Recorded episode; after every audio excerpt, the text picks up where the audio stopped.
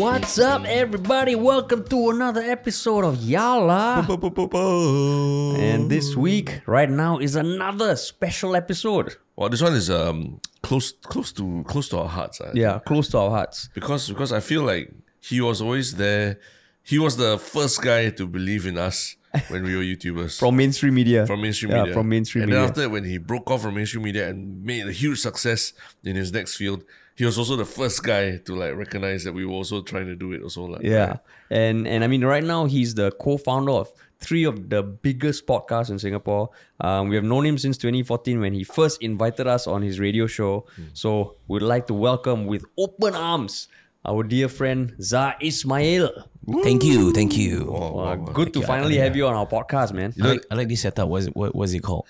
It's called a DIY in the office turn studio. Glamping, Damn. glamping, Glamping, our yeah. glamping, I see. glamping sound studio. Yeah, Sets it, the mood, man. it literally is an outdoor tent that we Ah. set up in our office I and we soundproofed it. lah. Nice, Yeah, yeah. nice. So so you do you do you remember back in 20 I think it was 2014 when you were the you invited us onto your radio show. Yeah, I remember that was like a really long time ago. Yeah, fucking long And like- time ago. Yeah. I grew up on YouTube. I think you know this. Ah. Right, and I and I watch uh like local YouTubers and you you guys were one of the first few that came into the radar. Like previously I was I was consuming things like the wine cone, Niga Higa. What was that guy? There was this uh, Kev Jamba. Mm, Kev During Jamba. those days, you know. The OGs, like- ah. Yeah, and then I saw your your swimming video at like what is that? Ah? The Taka- Takashimaya. Taka. I was like, wow, these guys are crazy, man. I think he's gonna be the next big thing. Oh man. And I don't know, like in my circles, I don't know, like maybe in radio traditional they're quite slow in picking up these things, right? Yeah. So it's like let's bring them in. Uh. Even though my listeners might not know who you guys are, I think it's important to yeah, you know, and, and that that really meant a lot to us because for up till that point we were still uh trying to figure out the space Mm, and you inviting us on your show almost gave us a bit of credibility like oh shit the the the big boys are listening lah. It was a big deal. Like we wore, Yeah. I remember I wore my what, sports jacket. then we go I told my Mediacorp, mom. walk in, I told my mom wow. I'm going to be on national radio. Damn. I'm going to be on national radio. so that was when you were with MediaCorp uh, hosting the one of the Malay radio channels. yeah, I was, Yeah. I was. And and your background has been in how long were you in radio by then? Man, I was in radio for six years Mm. before I quit in 2019, and then we started with one, and then right now we have three. Three podcasts. Yeah. So No, but you say three podcasts, but we're, we're, we're let's not downplay that that your podcast is is is and was for a very very very long time. You're like almost like the Roger Federer of podcasts in Singapore. Oh, like, You maintain number one for for damn long on the see. Spotify charts, right? Before Spotify changed the Oh, algorithm. yes, yes, correct, correct. Mm, yeah. We also we also suffer from that.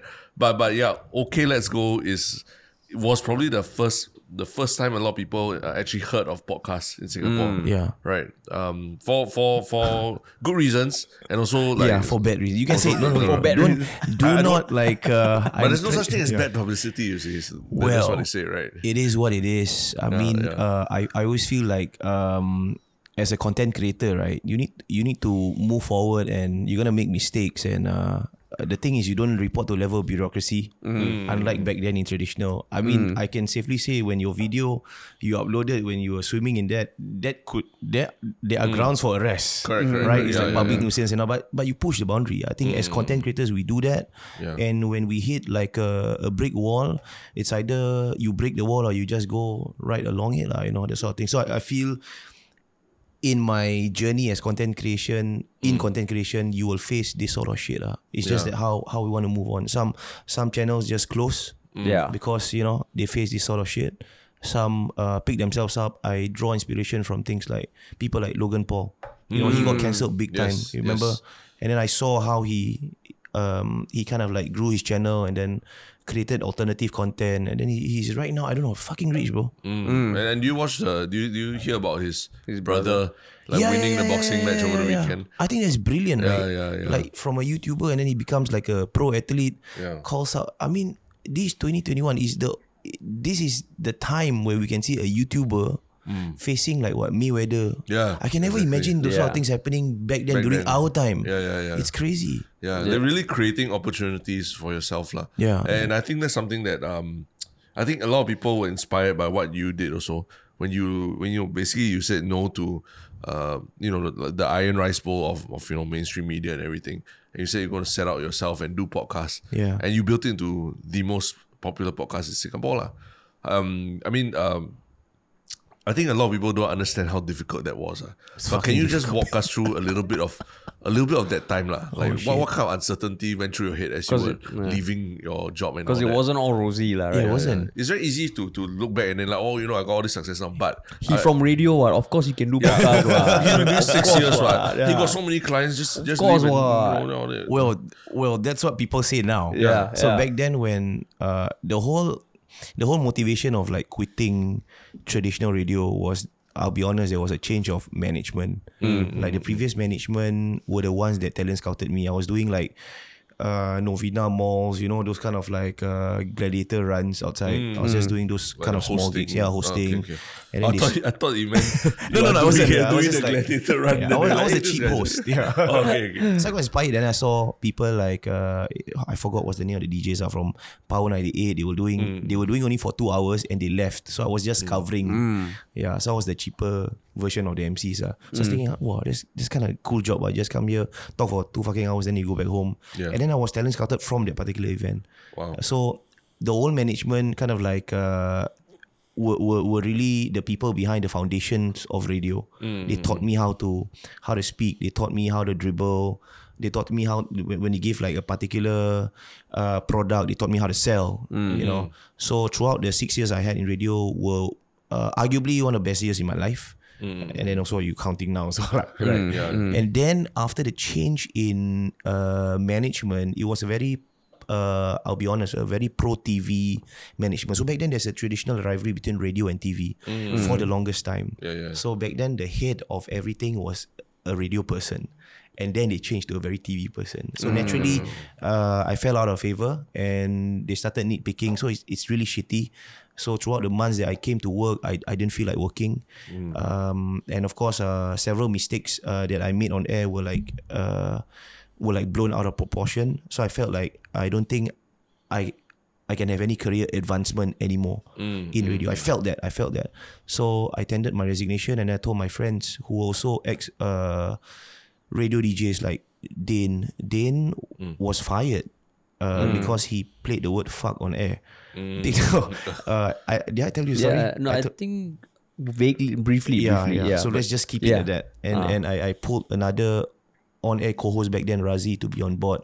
And then I put one more guy who was also from uh from the same corporation, but he was from the news side. He was a product manager. And all four of us we want to start we started this and I I, I told them like uh, I have enough money to last the year. Uh let's just do this shit. And even if we have 15 listeners, right? We just fucking do it. lah. And my ex boss and also my immediate supervisor was asking me, "What are you gonna do after this? You have a you have a family to feed. You have a kid. Are you not thinking of your kids when when I threw the resignation letter?" ah?" Then I said, "I'm gonna do podcasts." And then she said, "What is podcast?" So I opened Spotify. At the point I was listening to Conan O'Brien. Yeah. Uh, I think Conan O'Brien needs a friend. Mm, Uh, that's his that's my yeah. reference. So I Yeah. show this is podcasting, you know. And I played some of the episodes. Then she was like, "Nobody in Singapore listens to podcasts." This was in what 2019. Uh, I think 2018, late 2018. late yeah.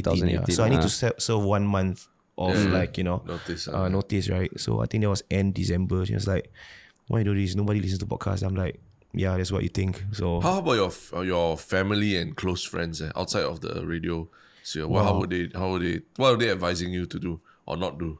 like my parents generally have never advised me Okay. to this is a this is kind of like a sad story kind of because uh, um, in my foray in entertainment uh, they don't really like what I'm doing Okay. yeah so Welcome to the club.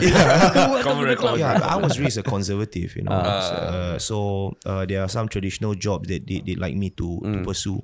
At the time, I was teaching English and science. So for them, that Education. yeah, education, rice bowl, you know, for your family. So enter- entertainment at the time in radio, they were like, "Why are you doing this?" You know, there are some grounds they are against our religion. You know, you're making a money off playing songs, uh, entertaining people. So you understand where I'm coming Yeah, from? yeah, yeah. So I was like, fuck it, I just want to do.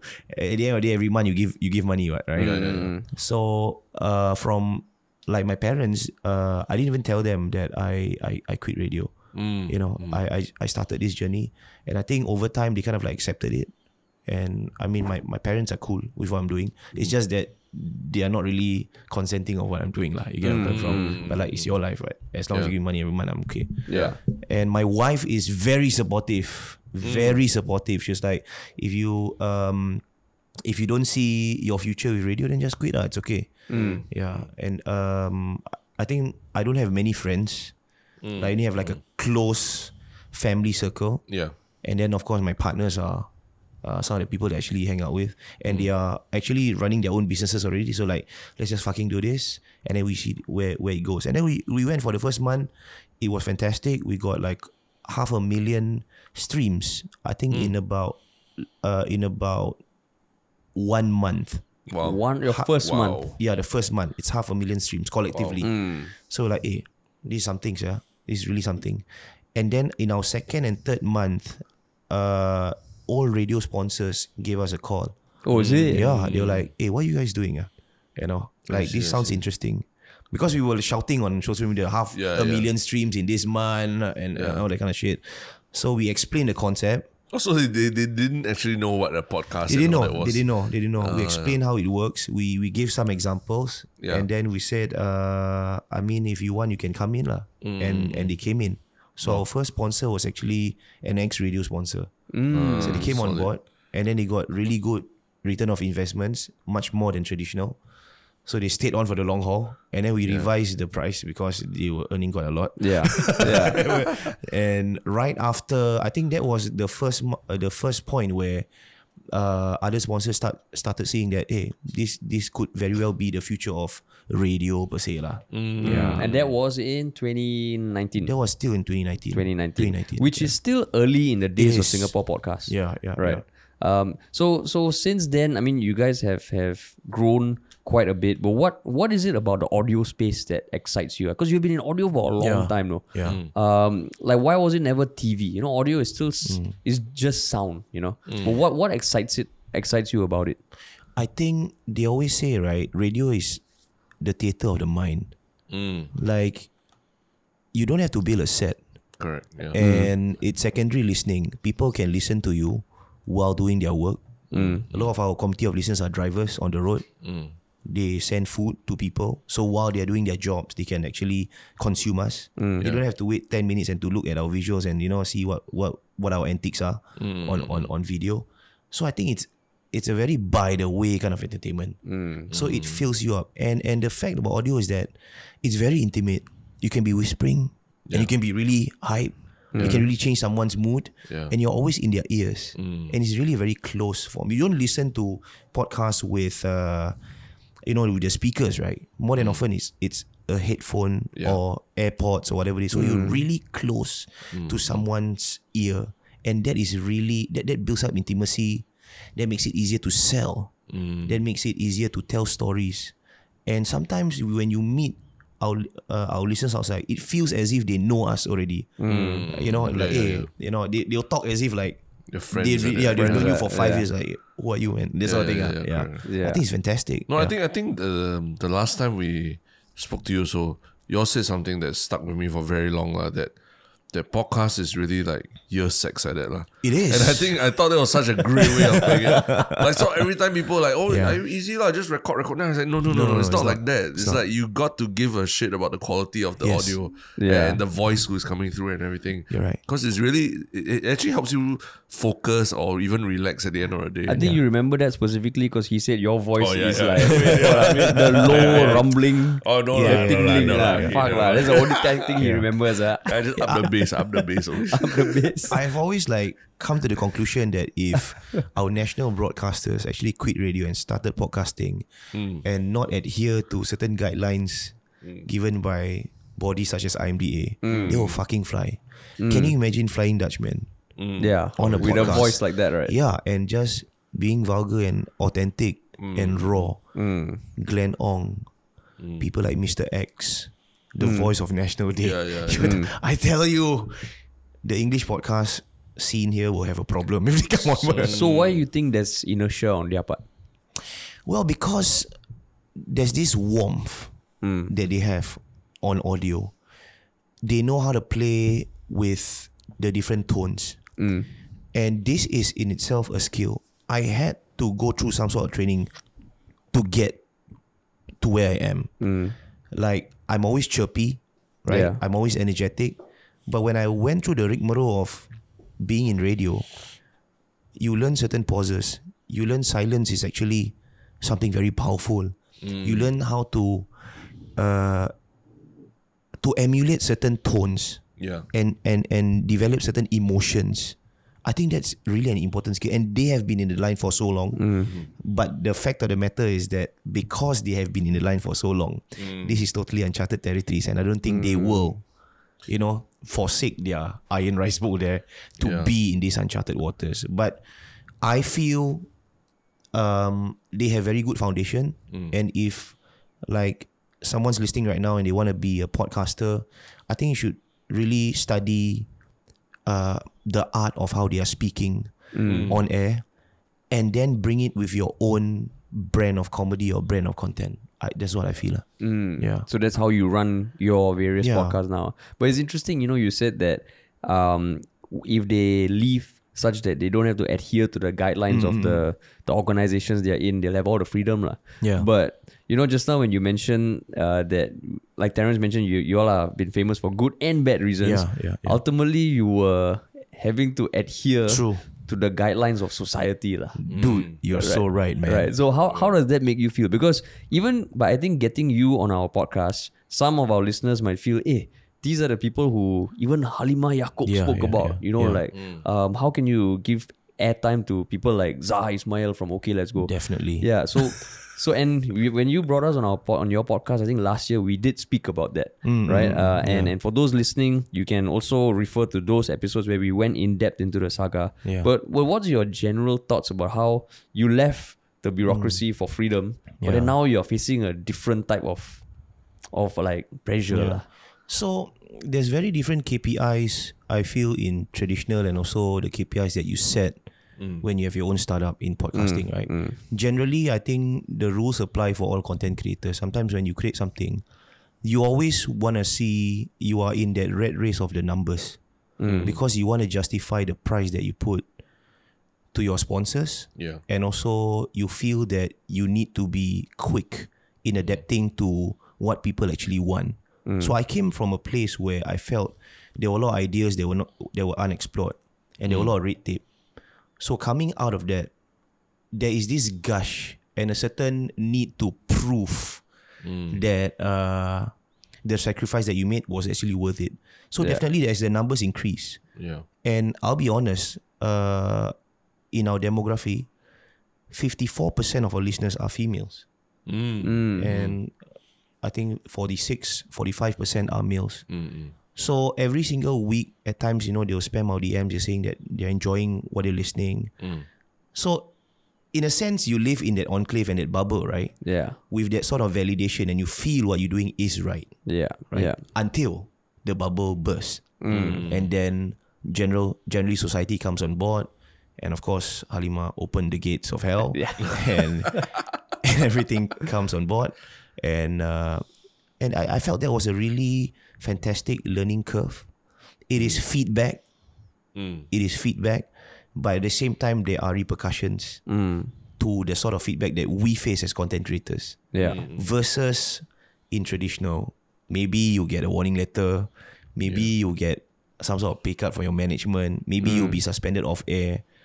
But the mistakes I feel made by people in traditional, especially traditional radio, Yeah. um, are still the, the sort of mistakes that they face and they, they can make are still small as compared to how content creators the risk that we take and at times when we we slip up and we we fall it's really hard to rise back up i mean you- there are so many already uh, i mean locally you've seen Yeah. Yeah. you've seen people going on like a celeb- celebrity uh, witch hunt Yeah. Yeah. Yeah. at the point during COVID, right? So I feel uh, it was a learning curve, it was a learning step, and yeah, I, I think we bounced pretty well Mm, mm, right mm. after that particular incident. However, people might want to interpret it. We still, uh, from time to time, we get hit, Mm. but I think that it comes with territory, right? As you grow bigger, what sort of game do you want to play? Do you still want to be?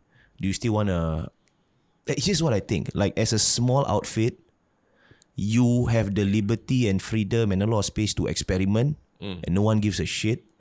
But once you break a certain threshold and you get like a vast majority of people tuning in, mm.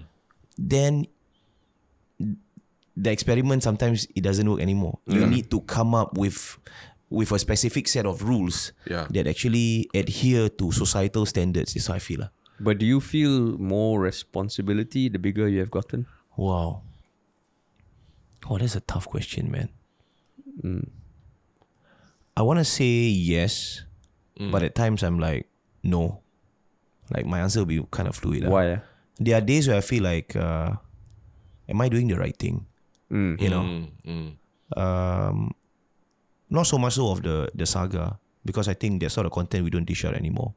More of like the vulgarities that are spewed, the explicit content that we that we portray. Like recently, we we I think last year we interviewed, uh, kind of like controversial celebrity from Malaysia, Mm.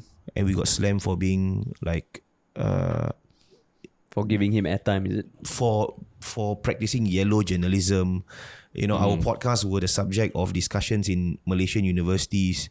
you know, it's what, is, what is yellow jour- journalism? So it's like uh, sensational versus factual. Oh, So if that's you- an actual term. Yeah. So it was like a module in mass com Mm, in Malaysia, and they were like, and the funny thing is, one of the lecturers is a fan of us. So she got put in a spot by other senior lecturers asking like, "What do you think of okay? Let's go. Do you think they're practicing yellow journalism?" And then she was like, "I think they're doing quite okay. You should listen to them in its entirety instead of like 15 second clips." And like. I am so disappointed when you. That's how she like pretty much conservative, but I think, um, that's still publicity Yeah. Because for the Malaysian sphere, if you do good things and you are Singaporeans, they don't they don't really give a shit about you. Oh, really? But but when you fuck up, they're the first to call you out, man. Yeah, yeah. So I guess that's a good thing. Yeah. But but just now you said something that is quite interesting to me, like that you worry at times whether you are doing the right thing, lah. Yeah. Um, but what is the right thing? exactly. So so I What is wanted to ask you like that. After a while, I mean, we, we you said certain good things about the radio and all that, lah. Yeah, yeah, yeah. But after a while, don't you think that the idea of the podcast, where it's almost like a free flow True. of, of conversation from your mind, which is unfiltered, and then uh, and then even you just sitting here thinking about your answer and Yeah. not having the pressure of like, oh, the traffic True. report needs to come in thirty Yeah, yeah, seconds. yeah, yeah, yeah. That process.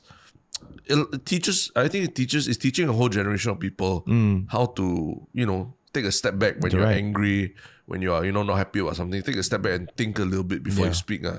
So, so don't you feel like, like that your podcast, especially like, because I mean, you have uh, even people like Shanmugam have come on your podcast. You Yeah. Mm. know, even controversial figures like Xiaxue, all that as well. Yeah.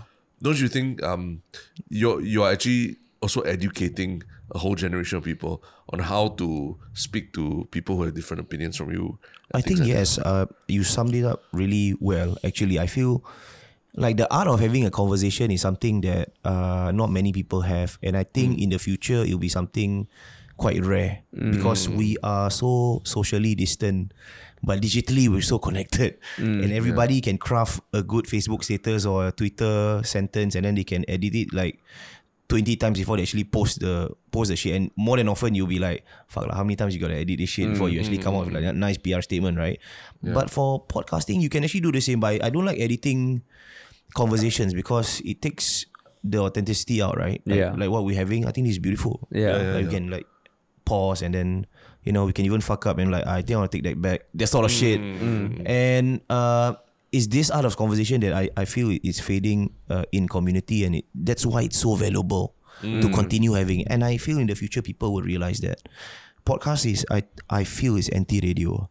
It's anti-radio bro. Yeah, that's why. That's why I was like, I was quite surprised that you said, uh, you were saying that some, you know, some of these DJs, Yeah. that if they transition to podcasts, they would become like big hits. Uh, because Yeah. to me, it's like almost the the I see. podcast. You you're, you're building up a, a a way of like leading conversations and allowing space yeah, for people to think and, and respond and all that. Hmm. Whereas I feel sometimes, and I mean, correct me if I'm wrong, lah, but radio, we've done a couple interviews. Sometimes I feel Yeah. so stressed about what I'm about to say because because the guy is like almost like firing questions at us. Yes, You know, yes, yes. that I And then halfway got traffic update. Ah, not true. Hmm, yeah, halfway got hmm. traffic update. so it's like, it's not a real conversation. lah. Yeah. And and you know, like when I don't know, growing up in the nineties, I I can call friends and then we can just talk cock for like two three hours. True. Then I'm thinking today's kids they don't have any of that at all. You don't. know. So this is almost like you know, like trying to fill that gap for them lah. True. And that's why I like can a radio DJ really just walk in and and you know do do what you're doing now. I That, that's feel you, I feel you got to give them time. Like, uh, for example, you know the big names uh, in radio, if they, they were to enter this ter- territory, they will also enter like an experimental phase, Mm. and you got to give them time, like maybe six months before they actually open up. But I think the months.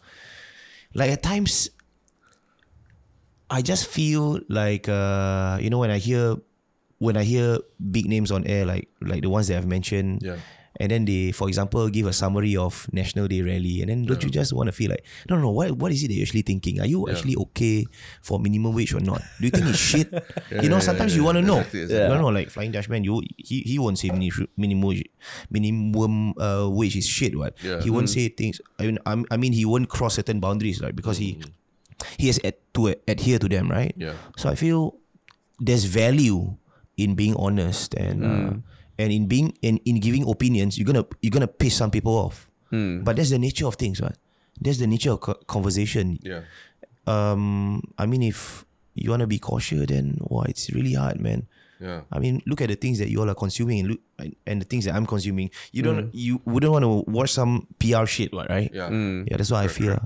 Okay, okay. But but that's it. That's it. But you um I mean audio is not your only your only jam lah. Yeah. Like just as recent as a few weeks ago, you all had a viral video that went out the Oh, yeah, the yeah. Singapore Oh, cheer one, right? Which one? Oh, yes, yeah, yes, the one yes, that yes, Ho yes. Ching shared, lah, right? Oh yeah, yeah. yeah, So you know, Sing, you know, you have hit, hit, you have achieved the the goal, lah. When Ho Ching I shares was your hoping stuff. Halimah Yeah. might share it, but she didn't. what, what- what's the what's the what's the strategy or the why why, why are you do, doing like music videos and all that? And why well? that music video? Because it was see. around the theme of National Day, right? yeah, And sports Yeah. sports as, as Yeah. well, right? Yeah. I fucking love music, man. Ah, Like, like during my times at radio, right? Although the music director has set a specific playlist, Yeah. I'm the sort to fuck it around. I'll change it, and then I'll get warning letters for it. yeah, yeah. I, I, I love music. I, I feel music colors you in a in a specific way. It gives Yeah. you uh different vibes. It can make you cry. It can make you happy. And I thought. Na- uh, every single National Day we do we did a cover. We will take old songs, old National Day songs, and then we'll convert it to Malay. Uh, but I thought this year we want, wanted to do something special, something more original. Yeah. And I'm with these guys called Singa Brigade for the longest time. Back then they were with Exclu Singa as well. And we always go to uh, games in Jalan Besar for Lions 12. Like my uh, my shift ends at 6. So the kickoff will be at 7.30. So let's say I'll, I'll do like a football program. Yeah. And then I'll mention about those people who are going to be entering the stadium and all that. So right after that, I'll go straight to the stadiums and and it, it's a sense of community and also there's this um, family spirit over there. lah. Everyone knows each other. So I guess from that, I, I felt that song that we sang, which is Satu Nada, th- that's a constant chant that you're gonna hear for every Lions 12 games. I know it's in it's in fully in Malay, and I thought why not do a song that people can relate to that be singing for years and it, it helps to uh, raise your level of patriotism and uh, I seek the consent of the people who actually made it and they were okay so I brought them in so actually you saw uh, some of the people who were actually behind the, the actual chants in Yeah. in Lions 12 in Lions see. 12 games lah. So I thought it was fantastic. There's something that we when we do music videos we don't earn. Normally we spend. It's But just- it's important, your yeah. passion. Yeah, yeah, oh, really? yeah. And I feel it's um it's our it's our way of giving back Mm. to society. Like, hey, we also do this shit and it's nice. Uh, listen and share. You know. So, but, but what what motivates that giving back to society? Because you know, just now we were talking Yeah. about what is the right thing to do as a creator. Because technically, if you're creating content, what why do you need to give back? Why do you need to build your community? I see. You know, but I like you guys have a very strong community. You even though it sometimes can be quite polarized in the True. broader scheme of things, your Yeah. community is very tight, lah. Yep. What is it about? Um, what motivates you to cultivate that? I think because of their shared experiences and in listening to us uh, in their own circles, they experience a certain form of discrimination. Uh, I have listeners who who are brought up in conservative families, just like mine. And then when they listen to our podcast, sometimes their parents are not very approving. Yeah. and then uh, some of their spouses are also you know uh, they they don't like um, our brand per se. So i i think uh, I, I feel i felt compelled to thank them you know because they have st- stuck with us for the longest time. And i've heard stories like for example you know in family whatsapp groups they'll share uh, our content and then asking uh, their family members, hey, give them a chance. It's quite interesting if you to listen to this particular topic or that particular topic. So um, I, I feel that we have a really strong community and and they are doing our marketing work for us, you know, spreading through words of mouth. So I feel at from time to time we do things to give back. And I, I feel it's really important to acknowledge that. And they know that. And they know that. Uh, and and I feel as content creators, um, there are times when we can hide behind a screen, like for podcasting. We're not normally on the on uh, on camera, um, so I guess from time to time we must appear lah, and also you know do this sort of shit. But what what about you know within the networks of people who listen to you? I'm sure, like what you said, there are family members that disapprove. Mm. Yeah, yeah, right? yeah, Have yeah. you met these kind of people face to face? Not like the people who warn Oh, yes. others. Yes, yes, we have many times. And how does that? How do those interactions normally go? So um, that's really interesting because recently, uh, one of our listeners hired us, like all of us, to be uh, their wedding host. So Are we on the whole like all three? yeah, all three, all three. yeah. Well, so even within the audience, got polar- polarization. yeah, yeah, yeah, yeah. Awesome, So man, that's awesome. the family of the groom hates us.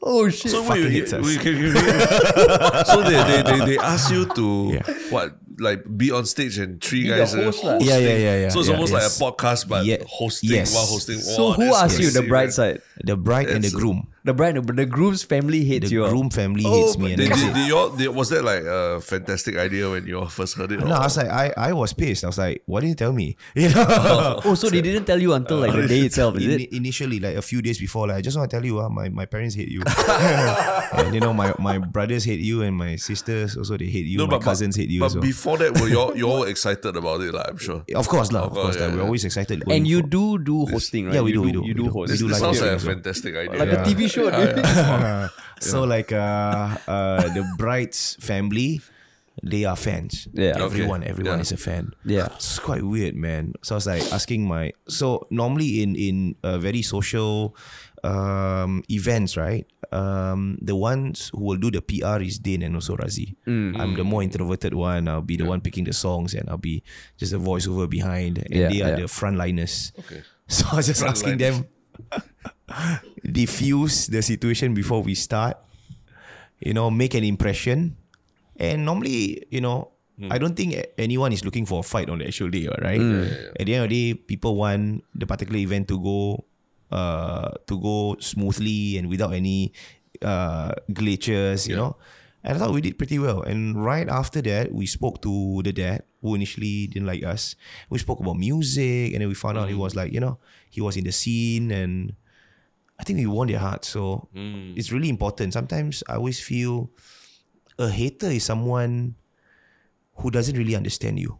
Mm. So if you take some time to reach out and open up your hearts, and if they allow for even the slightest chance to listen to you, I feel you can win them over. And sometimes, and, and we have a lot of haters who are right now loyal listeners.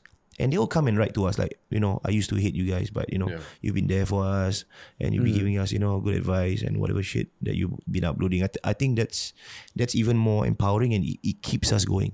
So, but why do these people hate you in the first place? Like, what would cause the family of a groom who Hmm. it almost feels like across different ages? You said the brothers, what sister you, the parents hate you. That's Yeah, yeah, yeah, multi generational hate, Yeah, bro. yeah, yeah, yeah. yeah. what, like what, what, what about your content? Do you think?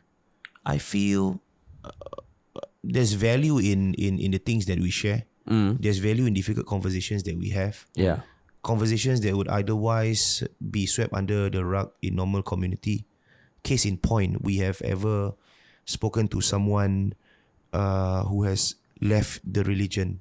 You know, like I, I come from a conservative Muslim background, right? Yeah. We spoke to someone who who left the religion to be an atheist. and then we've spoken someone who was an uh, an atheist, and then he he converted to Muslim, and then we bring both of them together and have that conversation in in a podcast. I think there's there's a lot of value Yeah. in, in understanding people's perspective, why they will leave something as sacred as religion or they will enter into something sacred as religion. Now these are conversations that uh, that are almost, I would say, non-existent in uh, the audio sphere. Yeah. You know, Correct, correct. and and I guess that's the reason why some people, uh, if not more, they can relate to these sort of issues because if you read the recent Straits Times report, there's decreasing religiosity within the community, right? And Yeah. they, they lose faith because certain things and Sorry, and when you say community, you mean specifically the Muslim community or general? generally, Generally, generally, okay. yeah, yeah. So I think um, what we bring to the table is something that they can relate to. If if not, they, they wouldn't uh, share about their decreasing religiosity with their parents, right?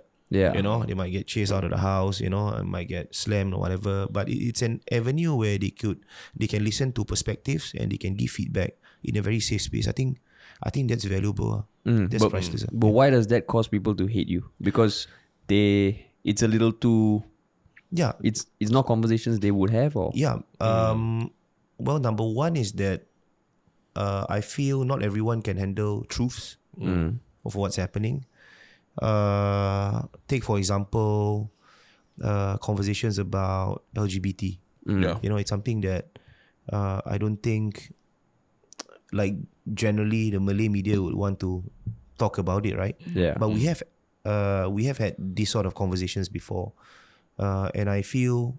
Sure, what's your question again? I got lost in my own thoughts. Uh, I mean, why? It sounds like there's a lot of value in the Yeah, yeah, conversations yeah. that you guys have.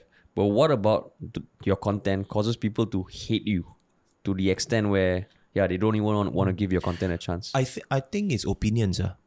Like when you are very uh, forthcoming about your opinions, you're gonna ruffle some feathers, right? And then also uh, because we are generally explicit when we talk, there's some curse words, and I guess in the Malay community, uh, they don't like that shit. Not I don't say they lah. We have a lot of fans. So I mean, we're doing better than radio. So I think that's an understatement. Uh. I think they like this shit. They are they are closet fans. I think. Closet Ah, fans. but it's just that the ones that hate us are quite loud. Uh. So Uh, you get me not? Yeah. Yeah, yeah. And Wait, does- but you, you said um earlier that yeah lah, there's a there's an avenue of feedback like, between Yeah. you and your listeners. Uh, like how, how do you get feedback from them? Because I mean, radio you can't you can't really get feedback other than someone sending complaint letter. Yeah, yeah, yeah, But how do you get feedback as a podcaster? So from time to time, uh, we do these parliament sessions in uh, our podcast. So we plug it into Clubhouse. I don't know you guys are on Clubhouse.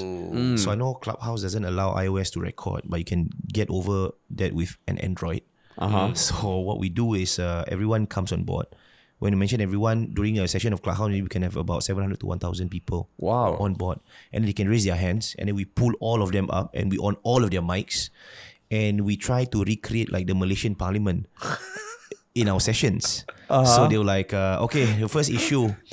Let's talk about ghost stories. Should we continue with ghost stories? They're like, Yang berhormat, we shouldn't be doing ghost stories because it sucks. We already have so many podcasts on ghost stories. Can we do something else? And then someone will come in. So we on everybody's mics. Everybody's it's chaos.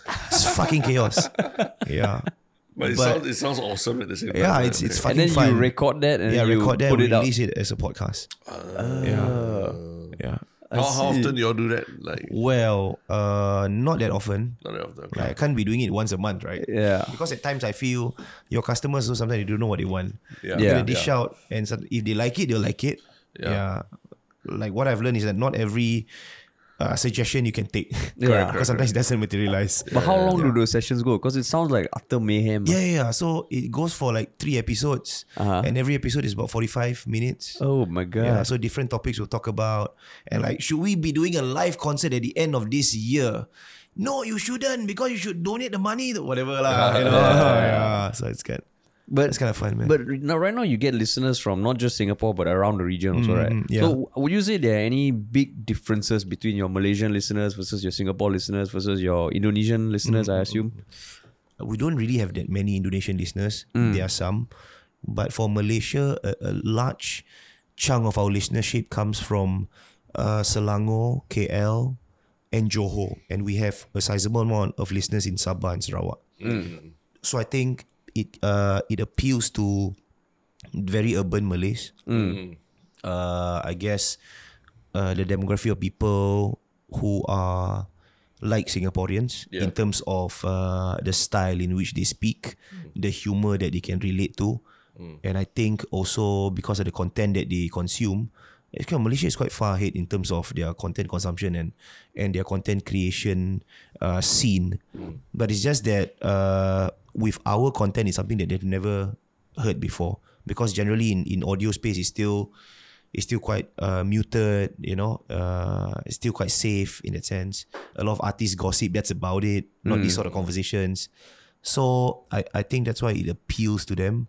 But I don't really have a sense of like how many people are in Malaysia because majority of listeners are still in Singapore. I see. Yeah, yeah. yeah. But before we started this podcast, you were telling us that you recently got cancelled in Malaysia. Yes, bro. It's, What happened, bro? Wow, that was crazy. so we did a, a recording with a known celebrity lah. I don't know ex celebrity or celebrity. A very controversial guy by the name of uh sorry I said guy. I assume he's misgender. Because I see he's a girl. So um Diva AA. I don't know whether you heard No. of him before. No, it doesn't matter. Yeah. So he's, he's really very you know very loud on on Twitter, on Instagram, on YouTube. You know he he curses with uh like without any reservations. He'll he'll just do it to every celebrity, every politician. He'll go live and he'll just start cursing. I thought it was like such an interesting character because previously he was in traditional TV and he mm. wasn't like that. Mm. He was a top presenter. Mm. But something like switched in him recently and he became that particular character. So we brought him on board. And then there were a series of questions that, that were asked by our listeners to him. And one in particular was about uh, why it was a very conservative question. Uh, why are you doing this character? Are you not afraid of uh, the angels that will question you in the hereafter? So that was the question.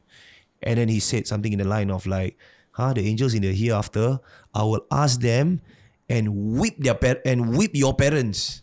so he said that to the to the listener yeah, lah. yeah. You know the way that he said, it, I I, I cannot emulate how he said it lah. But the way that he said it, it was, it, it was animated. It, it took me by surprise, and I laughed. I laughed like that. Wow, and I laughed. So it's that 15 seconds clip of my reaction to the answer that he's given. By the way, uh, you might think like, so what? Just answer.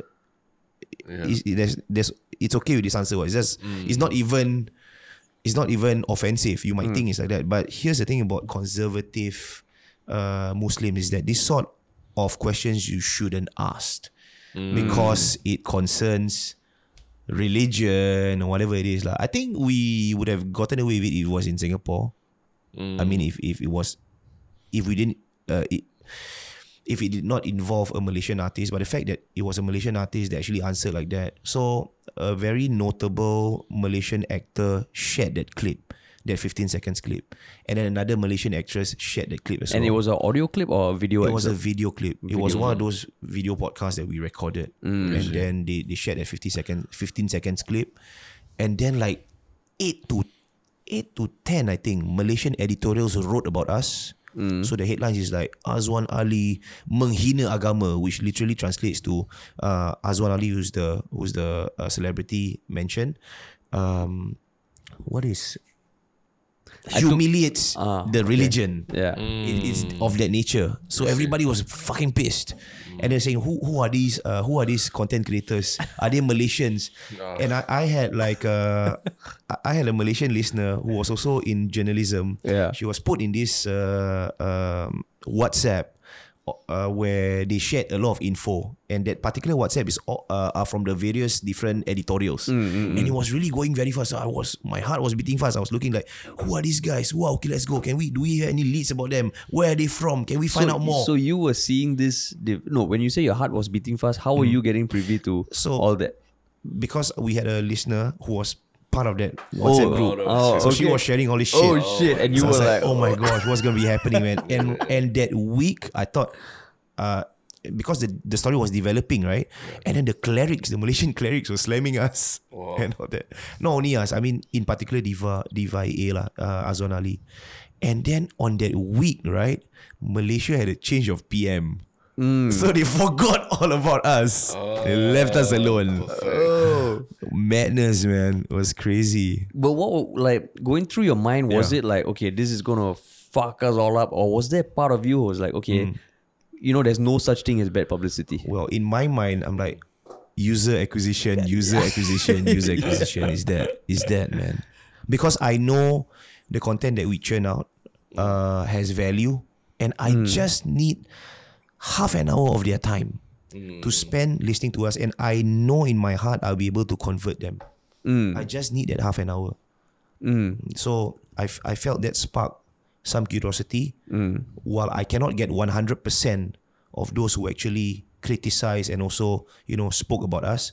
But if I can get like a 30%, that's good enough. Yeah. Th- that was not the episode that was studied uh, as yellow journalism or Yeah, something that, that, Oh, was, the episode. that was the episode. so what was the outcome of that that that course like So that particular lecturer wasn't invited to uh, another lecture that she, she was supposed to teach. yeah She lost that part. oh really for, for speaking up for us.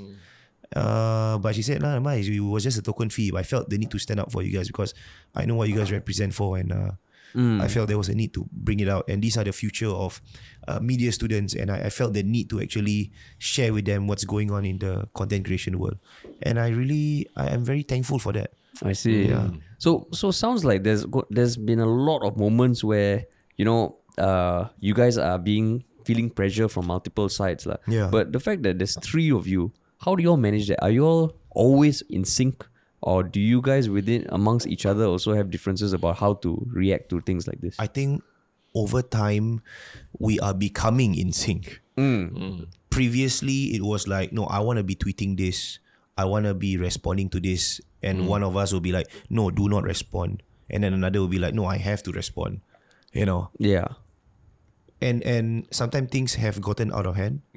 Uh, I won't mention who lah, but I felt there was also another learning curve for us of how to respond uh, to a PR crisis and how to recover fr- from a PR crisis. So because of uh, the actions of certain individuals, it has made uh, at times the crisis worse. So sometimes we sit back, we reflect. You know, we should have done that. We should have done done this instead. Yeah. And we spoke to some of our copywriters, and then they, and then they share their ideas. I think what's important in this line is that you continue to listen, and I especially like listening to uh, younger people, especially you know, because I feel goalposts have changed, and it will sh- it will continue shifting Yeah. and at times they are the ones who who, who have a pulse on the ground what's happening. Like for me, I have family and you know, Yeah. and a lot of shit to be done. And like, how often can I? I mean, now I know that you're gonna, you know, the, the pronouns thing are a thing, and then like what gender fluidity is on the up uptrend in TikTok. Yeah. you get what I mean. Yeah, These sort of things you need to engage the young to tell you what's going on, man. Yeah. But I But can't keep up. ah. But but is there always um? I'm trying to find the the going back and looking in your past everything like. Uh, is there always a streak of uh, being going against the grain, you know, or you know, like, or a streak of like wanting to create something, being entrepreneurial, uh, that that makes that makes it you see because it seems like the more um, difficult situations you come across, you seem to draw uh, wisdom and strength from it, and then want to come back stronger. Yeah. So, so I'm trying to understand where where in your past do you think you develop that that that skill uh, that you know that rather than be a glass that drop on the floor and break, I see. you're like a uh, Like Terminator, lah, the pieces come together again. Is it? T two thousand. Yeah, T2000, Oh no, ah. I I was going to say the plastic cup like you drop, but you pick it up, it's still there. You know, in the computer. Plastic cup, boring analogies. yeah. Who wants to be known as a plastic cup? Hey, bro, you're like a plastic cup, ah, bro. because he's he's he brought the point about you want to learn from the youth also lah. where- But, Yeah, yeah, yeah. But I also think there's certain um trends that I see from Hmm. from older generations, and I'm not say older lah, but but our generation ish that. When, when I see people who are able to, you know, got, got set back, but then find a way to bounce back and Hmm, got set back, learn something and bounce back. There's always somewhere, some somewhere along the line that they learned that skill. lah. So I, I was trying to understand where do you think you you, you learned that from? lah? I think from from uh, my days in radio, they were not really very calm. You know, like I remember I used to get death threats back then. Oh, so, was- so it was really back then. Because back then I was already cancer. already cancel. I'm a product oh. of cancer culture. I am a You, product. you're yeah. like the lift up your shirt. You got all the cancer scars, ah, is it? Yeah, so back then we had this award music award shows which combine three countries and they will house it here in Singapore at Suntec City. Yeah. It's called Anugerah Planet Muzik or whatever. Yeah, very, Yeah, very, yeah. very famous. Yeah. And and I uh, was invited to be one of the presenters. Not as radio DJs, there'll be certain segments that you present. So I was put beside uh, a Malaysian actress, and then on my card, I was supposed to thank the viewers of Singapore, Malaysia, and Indonesians. So macam I, I just went off script and then I said thank you to uh, our uh, our viewers from Singapore, uh, from Malaysia, and from Indon. Just say that. Okay, do, do you catch anything? yeah, yeah. Yeah. So, you Indon, got catch or not? so Indon is a derogatory word. Oh, it's a derogatory word. yeah, Oh. for Indonesians. Okay, I they don't didn't- like they don't like that. I see. So it's really uh, very in in in a sense they will say very dehumanizing. So I didn't know that because the people here in Singapore were using that term to describe themselves. Yeah, yeah, yeah. You know, so I, I thought like uh, I thought that should be okay. Left it at that. Done my segment. I went off and my Twitter just went bum bum bum bum bum bum bum bum bum. Oh shit. And then they were saying things like, "You you cursed us," you know, as in uh, we, we are we are offended by what you said. You come to Jakarta, we'll fucking kill you. The moment you fly here, your head will be chopped off. Oh, and all these things are coming in, bro. And this is the, what the third most populous country in the world. yeah, I was like, fuck, I fucked up, man. I fucked up. And I I I took a week. It, it affected my mental health. So I went to my boss. You know, my boss who was quite uh, who actually talent scouted me. lah. I said, ma'am, I, I I cannot think straight. You know, every single day, it's it, bro, it's incessant, ah, bro. Yeah, yeah. Every single day, they are they are at your they are on your ass. Yeah. You know, every single day I got death threats. I, I showed her I've been getting a lot of death threats because uh because I I, I fuck up uh, during the presentation. They're just like, which part did you fuck up? So I, I I shared about the particular. So so the community didn't know I fucked up. Uh, You see, they thought it was okay. What nothing wrong. What? oh, it was the Indonesian. it was the Indonesians who gave who gave real time feedback on my socials. Okay. So I showed uh, my boss um, the hate I was getting, the death threats I was I was receiving, and she was like, "Give it a week or two, it will pass."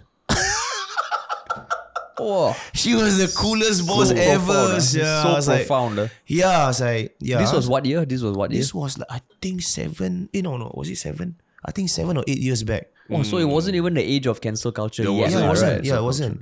So she's like, I mean, you know you made a mistake, so you've addressed it. You put an apology already. Let it pass. One or two weeks, it'll pass. Mm. So, so I was very thankful because there are some bosses who will not let this go. you know, like you you you taint the brand. You know, you you make us look like fools or whatever, but not her. So I was like, I was really thankful that I had a very understanding boss. So I faced death threats already, and then during the footballing days of Lions Twelve in in MLS, um, I faced cyberbullying at a level where it was very intimidating. Mm. So you know, I run a football show Yeah. dedicated to Lions 12, and every single time, you know, there will be banter.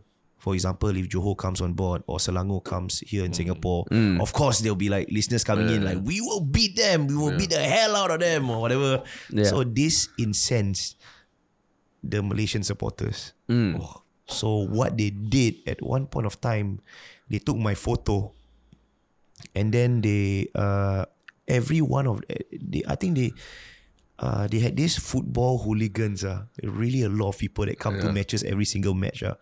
and then they changed their profile photos to my photo.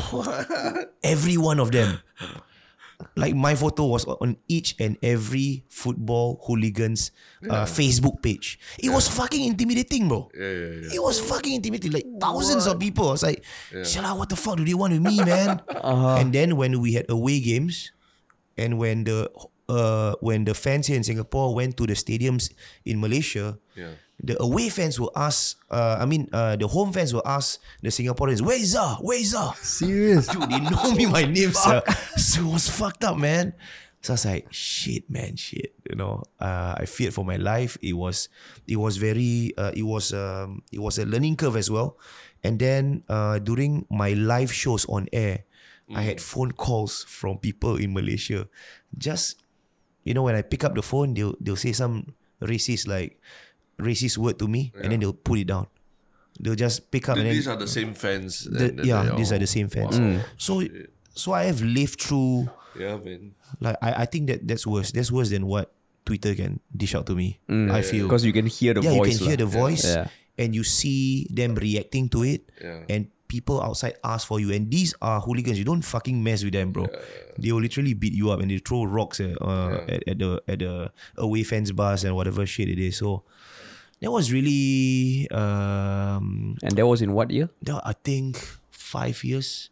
So saying that Five that, years that, ago. that, that has hardened you lah for I wouldn't say that's hardened me because I still get affected from time to time Mm. when when uh, those sort of a feedback. I, I I call it feedback, but it's kind of like aggressive feedback, right? Yeah. It takes you by surprise. It's like uh, you know sometimes it takes the the wind out of your chest. Like oh, this actually happened. I didn't realize it can cause that sort of reaction, right?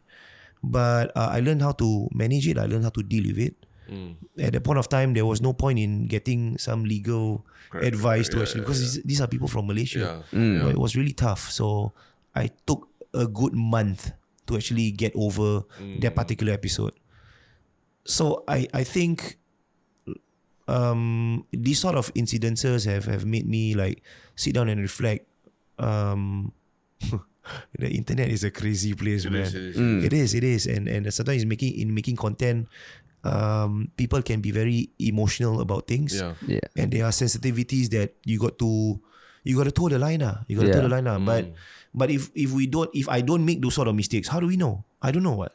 So I wouldn't know using those sort of terms would, would anger people. Yeah. You know that sort of thing. But does it does it in some way self censor you now, or it almost emboldens and like empowers you to speak your mind because you know you can live through it? Hmm. Self censor.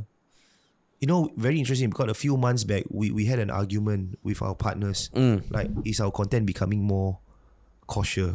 Like, are we not as edgy as as we were before? Yeah. Because that's the feedback that our listeners were giving to us. Yeah. Like, bro, now you just like radio, bro. You know that sort of thing, and that sucks. Yeah. That sucks. So, um, obviously, where where lines are drawn, I think the whole challenge with content creation is how else do you navigate in different uncharted territories and, and discover and discover back the fire uh, to create content that actually challenges uh, stereotypes and pushes boundaries.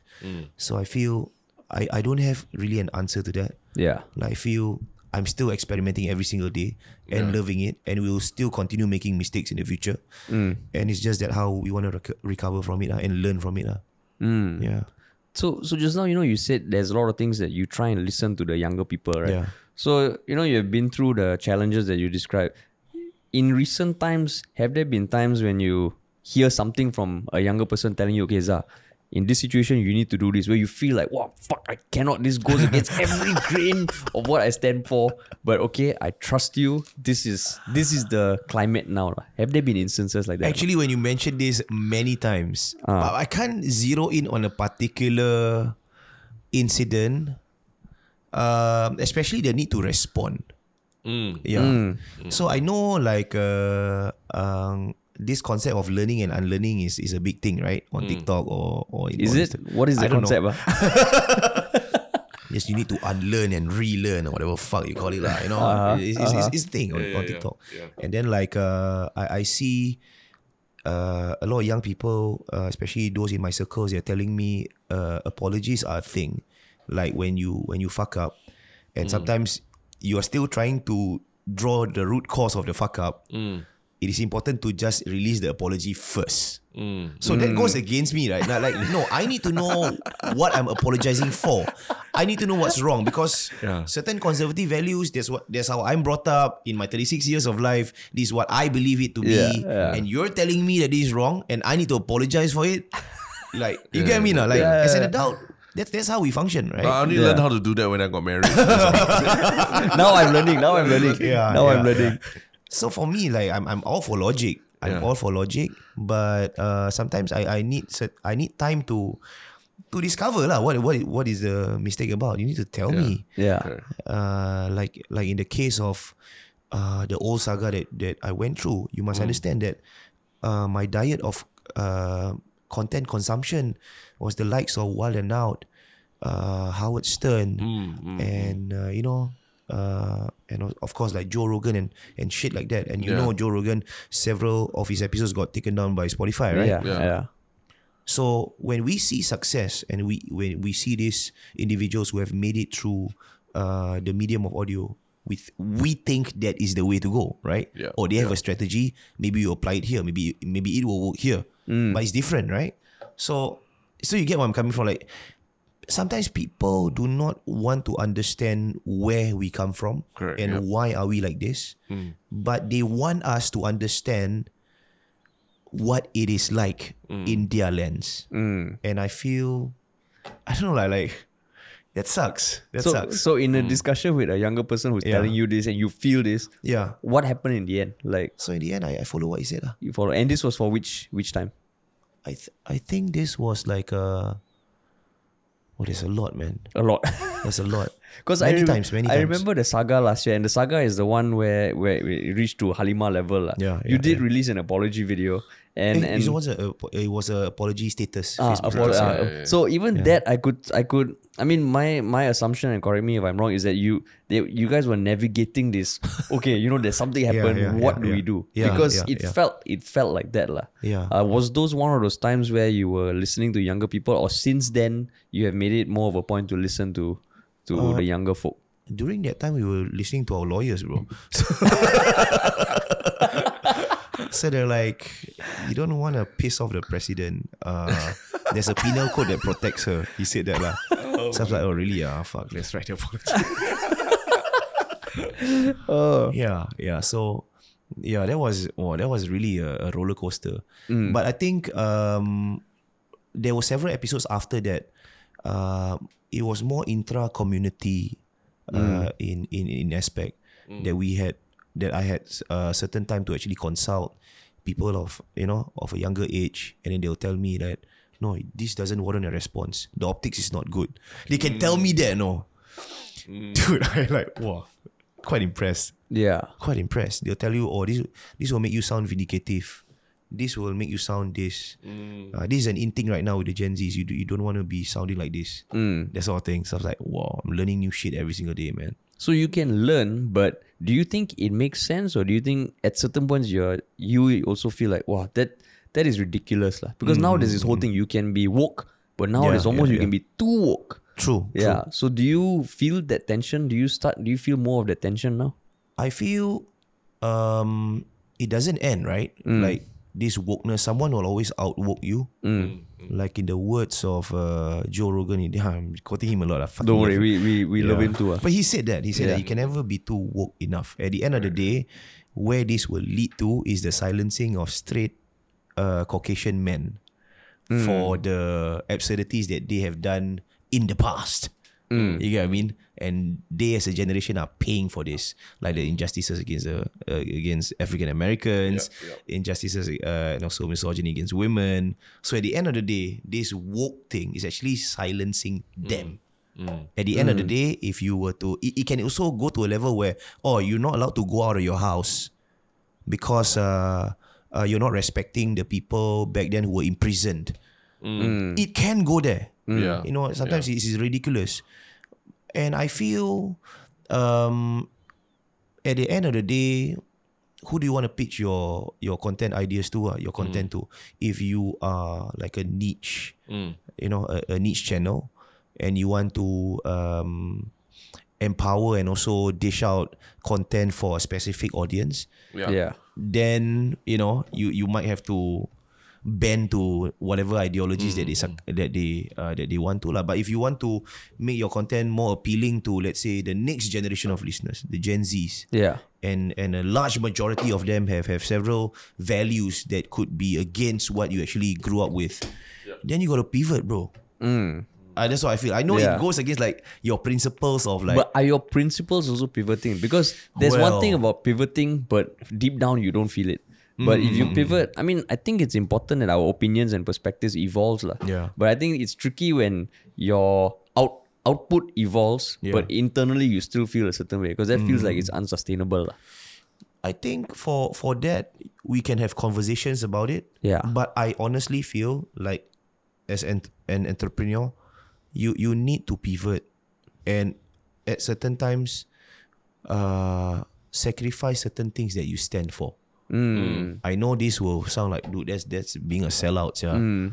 But at the end of the day, do you want to be a commercial success, or do you want to be remembered for someone who sticks to your principles and and and is struggling in whatever they're doing? I I, I, at times I face with the ethical dilemma as a mm. content creator. That we can stick to our guns and do what we've been doing before Yeah. you know, appealing to just a specific amount uh, of listeners and not grow from there. Or we can make more money and appeal to more people. lah. But is that a big conflict for for you and your team, or generally it's something that that in yeah in some way it's necessary? Yeah. Yeah. Yeah. Yeah. I, um, if you were to hear uh, the arguments we have off cast, it's it's some people might think it's toxic, but I think it's necessary. Like I have a different opinion of things. Dane have a very different opinion of things. Razi has a separate mind on his own, and Alex as the person behind the scenes, uh, he sees from a from a um, bird's eye view of the situation, and he has a different uh, opinion altogether. So we sit down, we iron things out. Everyone gives their pros and cons, and then we come to a decision. ah. Yeah. And and is that also th- like what made you all start the other two podcasts? Because it started with okay, let's go. Mm, mm, is mm. it because of the the need to pivot and adapt that you started these other podcasts, or there was something from the start you wanted to do something that is the NJU is non-judgmental ustaz, Yeah. which is from what I understand, a religious take on issues, which is not judgmental lah. Yeah. Uh, and Exactly. Plan B is uh, Social covering political, yeah, yeah. So was that always the goal from the start to have all these multiple pieces of content, or that was it came about because your listeners kind of were wanting content like that? I think it's all all of the above. Like uh, I I know uh, like when we when we study sales, like what Mediacorp is doing, they have thirteen radio stations, right? Yeah. So they can appeal to a whole lot of clientele. There's like a, a station for housewives. There's a station for old folks. There's a station for the young. There's a station for people who don't really listen to like an XFM of sorts. So I, I think it, it's really smart that they have several different verticals to appeal and attack every single client database there is out there. Yeah. And to appeal to their specific listeners. And that's what we aspire to be. Like 13 podcasts, maybe we're handling, but right now we're handling only three. We are in the works for a female vertical. Uh, we are in the works for a children's vertical. So I, I think there's value in that. And uh, I, I learned a lot from my days in Mediacorp. And I hope to emulate some of their early success. Back then they were a success, right? So in a different way. yeah. Back Yeah. then they were success. And now still is lah. I mean they have funding, right? Yeah. We don't have. So that sucks. and and your content is still going to be catered towards the the Malay speaking community, or you're thinking global domination. Wow. You know, like uh I wish I, I, I want I want to be able to conquer like the the world space, but I don't think I'm cut out for it. Uh. Like at times you need to be realistic in your expectations. Like our strength uh, as as presenters are in the Malay market. So we are the next market that we're aiming is actually uh, in Malaysia. So that's something that uh, that we look forward to, and eventually maybe did what uh, I think if you heard the story about Chien Hao, h- how he actually converted uh, content creators from other countries Yeah. to actually be under his wing. We wanna we wanna do that. Like we wanna go to Thailand and they get Thailand faces and you know do their own podcast and we are behind the scenes and we manage the whole operation. And then we uh we offer to a uh, Thailand speaking demographic and then we maybe want to go to Indonesia. And and with our meeting with Spotify two years back they mentioned in Indonesia there are five podcasts just like us but they're not monetizing so that means there's value in us sharing how to Monetize. monetize uh, in an audience that I, I don't think we will be able to front those shows we need to use their local talents yeah. Sure, sure. Yeah. So so if there's one one guest that you could get on Okay Let's Go, ah, who would it be? ah? Anyone in the world. Dude, Anyone. Najib Razak, man. hey, we tried to get him, no, so difficult, man. Yeah. Yeah, it was Really, tough. like like um even when he was when he was not uh I mean no longer PM obviously. Yeah, yeah, yeah, yeah, But yeah. but uh I thought he was making a lot of appearances at rallies and stuff Yeah, like yeah, that. yeah, still. yeah. But he but it was tough to So you know about his allegedly, um, you know, the money issues and all Yeah, that, right? yeah, yeah. But uh, I'm not so much so a fan of his politics or whatever he does, you know. And anyway, he's still in the court of appeal, so I don't know what's the outcome of that. But I'm I'm very invested, and I, I really like the way that he has turned. Uh, at the point of time when he when he got uh these charges, it came with a lot of hate, right? So he faced a lot of vitriol on his social media. But you should see how he's trolling right now. Yeah, lah. I he's just yeah, yeah, he's he's- fucking trolling everybody, Yeah. bro. He's Really, A? He's a genius. yeah. He's a content making ge- uh, genius. He's an influencer lah now. a, I, I guess so. Ah. you know, when certain things people talk about him, certain politicians, then he'll be like, he'll just eat the super ring and then he'll take he'll take a photo and then he'll type like, oh, someone talking about me. Ah, no, no wonder. You know, that sort of shit. lah. I'm like, wow, that's crazy. And I, I'm just like learning the PR angle because there's a he has a very strong Malay um, Fan base, ah. Yeah, fan base. And he understands what his followers want, what they want to see.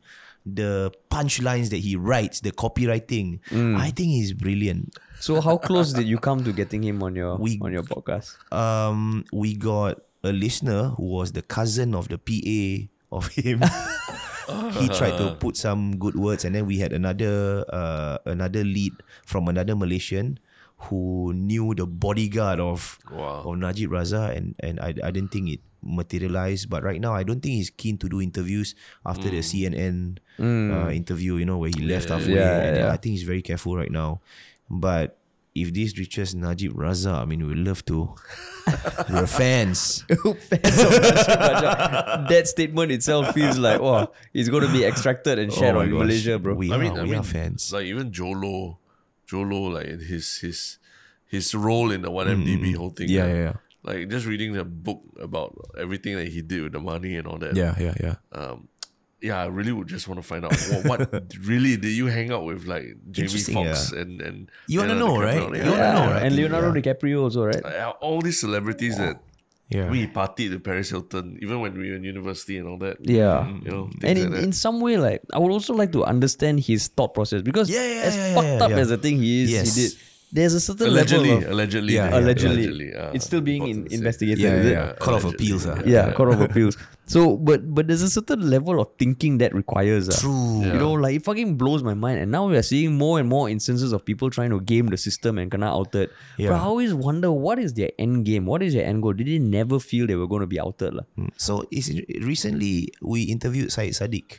Yeah, In our- correct. and he's our- also undergoing some Yeah. court case now, right? So Syed Saddiq is a very young M- uh, minister in Malaysia, Yeah, right? yes. Who's got quite a loyal fan base, quite progressive. Am I right? Yeah, and yeah. so so And and and um, I wanted to know uh how it feels like. Uh, you know, you've seen videos of him being mocked in Parliament, like you know their level of.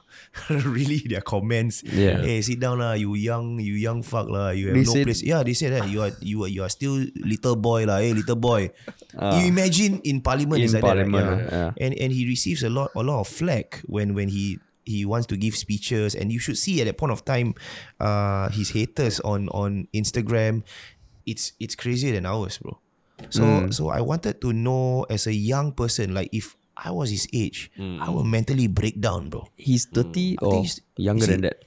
he's in late 20s uh. Late not sure I'm 20s. not too sure Ah, ah. yeah so I feel I feel I I want to know how he goes through something like that Mm. After several episodes of what we've went we've went through, and Mm. then when we see what he he has gone through, it's it's much worse. So um, at times you you just draw certain lessons from from what they go through, uh, and Yeah. the guy's a trooper, man. I mean, I might not be a fan of his politics, but s- there's a lot of things to learn from him. Mm. I, I remember when I saw the news uh, breaking that he's being investigated in court now. Mm, I was thinking, wow, fuck, he might take a sabbatical from social media. I go to his Twitter, he was No, like, bro. I'm going to take them on. Yeah, you want, you come. I'm going to take you all on. You know, I stand for this. Yeah. And then I was like, oh, shit. He went to IG live and he Yeah. showed all of his receipts and he was talking crazy. That was crazy. But maybe he understands Mm. the appropriate response to something like that. You get what I mean? Like that's something that we're trying to we we're still trying to navigate. And I feel like uh, we are a bit more humchy than what as compared to him lah, a bit more coward cowardly. so the podcast you did with him was not remote. He was in your studio, right? he was he was in the studio. He was in your studio. And how did that happen? So that, that kind of thing also, your team reaches out to him? Or? Yeah. So I I'm very thankful to my uh my team. Mm. Actually, it's just my partners lah. They are really aggressive in uh in in getting sales and also in getting uh individuals to come on board. Mm. Yeah, like upcoming, we will be having Datuk Sri Vida, another outlandish and controversial Malaysian figure to be on board. So, uh, well, of course, money is involved and all that. So we always cross check with budget. Alex will be like, okay, we don't have budget for this guy. Let's just drop him. that sort of shit. Yeah. I see, I see. So so what is next coming? I mean, coming up next in the next few months for for OK Let's Go, NJU, and Plan B. So for NJU, we are um we are there's the Maulid month that's coming. Yeah. In celebration of our prophet. So there'll be a live concert stream at Scape, Yeah. uh at the Ground Theatre. Okay. So that that will be our next big thing. That means a, a, a concert, uh, wh- when you say live concert stream at Scape, Yeah. that means it'll be streaming from Yes. Scape or It'll be streaming from, From Scape. Scape, okay, yeah, from Scape. lah. And uh and also for NJU, uh we are also dabbling in uh several different products. Uh our soap line is doing very well. Soap yeah, we're selling soap. Wait, so for the non NJU brand, Yes, yes, yes. the non-judgmental Ustaz Yes, brand, yes. which is a podcast that offers non-judgmental religious takes on Yeah. issues. You have a soap line. Yes. yes. So so you know, uh Muslims are very big on soap. For whatever reasons. Yeah, there's soap that have like uh, uh Indian jujubes leaf extract inside. Uh-huh, So that that's supposed to be like uh wards off evil. And then we have one that is like, you know, when when the dog uh technically licks like a bowl or something and you Yeah. want to wash it, you need to use uh soil or whatever, right? And then you Mm. wash it seven times. But the soap will actually take care of all of that because it has soil extract Oh, to do it, lah, something around that line. lah. Yeah. I yeah. see. So for NG, we're doing we, we are not selling airtime for NG, we're just hundred percent testing out our OEMs over there Yeah. and see how it goes. Because at the end of the day, you want to build a business that that's self sustaining. yeah. yeah, You, I don't know how long the media ad buy model can last. Like today or maybe last year, it was kind of interesting to to buy airtime in a podcast. Yeah. I don't know how that shit is gonna stick in years to come. So it's best if we have our own like micro businesses to finance the actual to finance the actual podcast. Actually, like I'm studying a lot from what SPH is doing and MediaCorp is doing. So at times when they don't make money off the media wing, mm. they have a property wing. Yeah, Yeah. they do. I, I think that's smart. So at the end of the day, that's, that's the end goal. Yeah. You gotta fucking buy property to fuel your content creation. Yeah. They, they used to lah, but now now they are like basically breaking apart. And, Yeah, and yeah. They will take umbrage that you say that. yeah, yeah. But I think it's brilliant. Yeah, Like if you have a coffee shop, you you lease it out lah. Yeah, And then you pay for your podcast lah. We don't even have to worry about media uh, ad buy. If you want to come in, you come in. I'll charge a premium. You take it or leave it lah. Yeah. That sort of thing. I think that's financial independence, man. So maybe, you- you- maybe education lah, education like you know. Uh, I mean, you, you started in education, all Yeah, right? yeah. Maybe like the Teach English, the, lah, is it? you know, teach, yeah, yeah. The but branded under NJU and Branded. All that. I see, I see, I see, I see. English, Yeah, yeah. English tuition yeah. school. That's a good idea. And so that's the live event. That's coming up when? That's coming up uh, next month Next month. uh, and in October. in October. October. For OK, let's go. We are toying with the idea of a. Um, we still have our deposit for Star Theatre. Mm. So Oh, okay, we okay. were before COVID, we were about to sell uh, tickets to our live show at the Star Theatre. So they, that's a sizable chunk of money. So we want to revisit that and and see whether we are able to do uh, live shows ourselves. I know right now you can do, but the problem with uh, live shows in this day and age is that you are socially distant. Yeah. that affects a lot of things. Like when you crack a joke, um, the audience response is halved. Yeah. Yeah. and then like as a performer, you you seek the sort of validation, Yeah, right? yeah, you yeah, you need the energy to come from the audience. Yeah. And at times when the the beauty of sitting in like a stand up comedy arena is that when you sit beside someone, although the joke's not really that funny, but because the person on You the right, laugh, yeah. yeah, laughs, and then you you kind of laugh. So I need I need everybody to sit side by side Yeah. before we actually do that shit. Yeah, when when we did our first stand up gig uh, in June, it was to that kind of audience, uh, and it was fucking nerve wracking, right? bro. Yeah, Yeah. And, that's, that's why that's why nobody laughed Yeah, at uh, exactly. my set lah, you know. Same, same, not- yeah, same. Well, I was damn good lah, but like nobody the, laughed. it's not the the joke. It's because they were socially distanced. Yeah, yeah, yeah, yeah. Yeah, It sucks. Yeah. I, I know as like a live performer, so we can do that, but the the profits are also halved. yeah, yeah, yeah, yeah. And correct. you gotta get sponsors to finance that to cover costs. yeah. So but you miss it, uh, you miss of that course, I experience. miss it, man. Because like I miss mean, it. we- we're not just talking about like you know the like like radio was live, you know, and Yeah, everything. yeah. Uh, but now even live performances, we can't you can't do that, you Mm, know. And I, I found that like I think we went for Jack and Rai's podcast one Yeah. time. Uh, not podcast, sorry, the Uh, live live recording stream. session. Yeah, And then I just suddenly they just started playing their covers, and I was like, oh shit, I miss like sitting here and just watching a live Yeah. band just play music, you know. So, Oh, so it's I'm just crazy. wondering for you guys, like, like, do you miss that experience as well? Of course, we miss it terribly, and I'm hoping. I don't know lah. With with with the COVID being endemic, and then I think Yeah. we are pushing uh towards ninety percent uh vaccination, right? Yeah, I, I still don't know how. Like, there's a lot of ifs. yeah, yeah, Like, are we still able to do to do live shows with people sitting side by side? yeah. And uh, I, I don't know, like, a lot of questions uh, are asked right now. I I think we need to wait for more instructions ah, until we are allowed to do live shows. ah. I think we just became the world's most vaccinated country. I think yeah, yeah, Not, Yeah, yeah, not yeah. so More- difficult. Not not too difficult. Small number. yeah, yeah. yeah. No, but it's percentage wise, what? Oh yeah, yeah. True, yeah, true, it's, true, it's true, not by number, what? It's Yeah. percentage, Oh, which yeah, is still an correct, correct. achievement. Achievement. We've still got people holding out. lah. Still got people yeah, holding lah, out. what to do? But Yeah. also, I, I mean, um, you know what's the crazy thing is like every time we we get to meet you guys and talk to you, I always feel like wow, you guys are like the killing it in the audio game lah. You know, like you're finding so many different ways, like soap and and, and, and live shows and everything, to actually try and make a you know make this whole thing work lah. And um, I feel that that's like that's what a lot of uh, young content creators need to need to learn. I see. Uh, it's not so much about like being the number one YouTuber or number one podcaster or anything, but learning how to create an ecosystem for yourself you know, to, You're to, to survive, right? Because I think in Singapore, that's like always the toughest part. Even if you're an actor or media corp or what, Yeah. that's tough. But then hearing your experience uh, is is uh, I think is ins- it will inspire Hmm. a lot of young content creators. Uh. But um, you know, just given COVID and the last two years that we've had, it's been damn tough for everyone. What is like for someone like starting out now? Like, what would you tell them?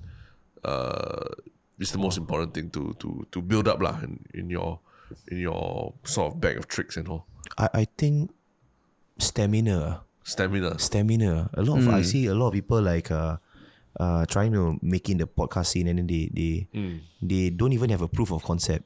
And then they will message like, uh, what should I do? Uh?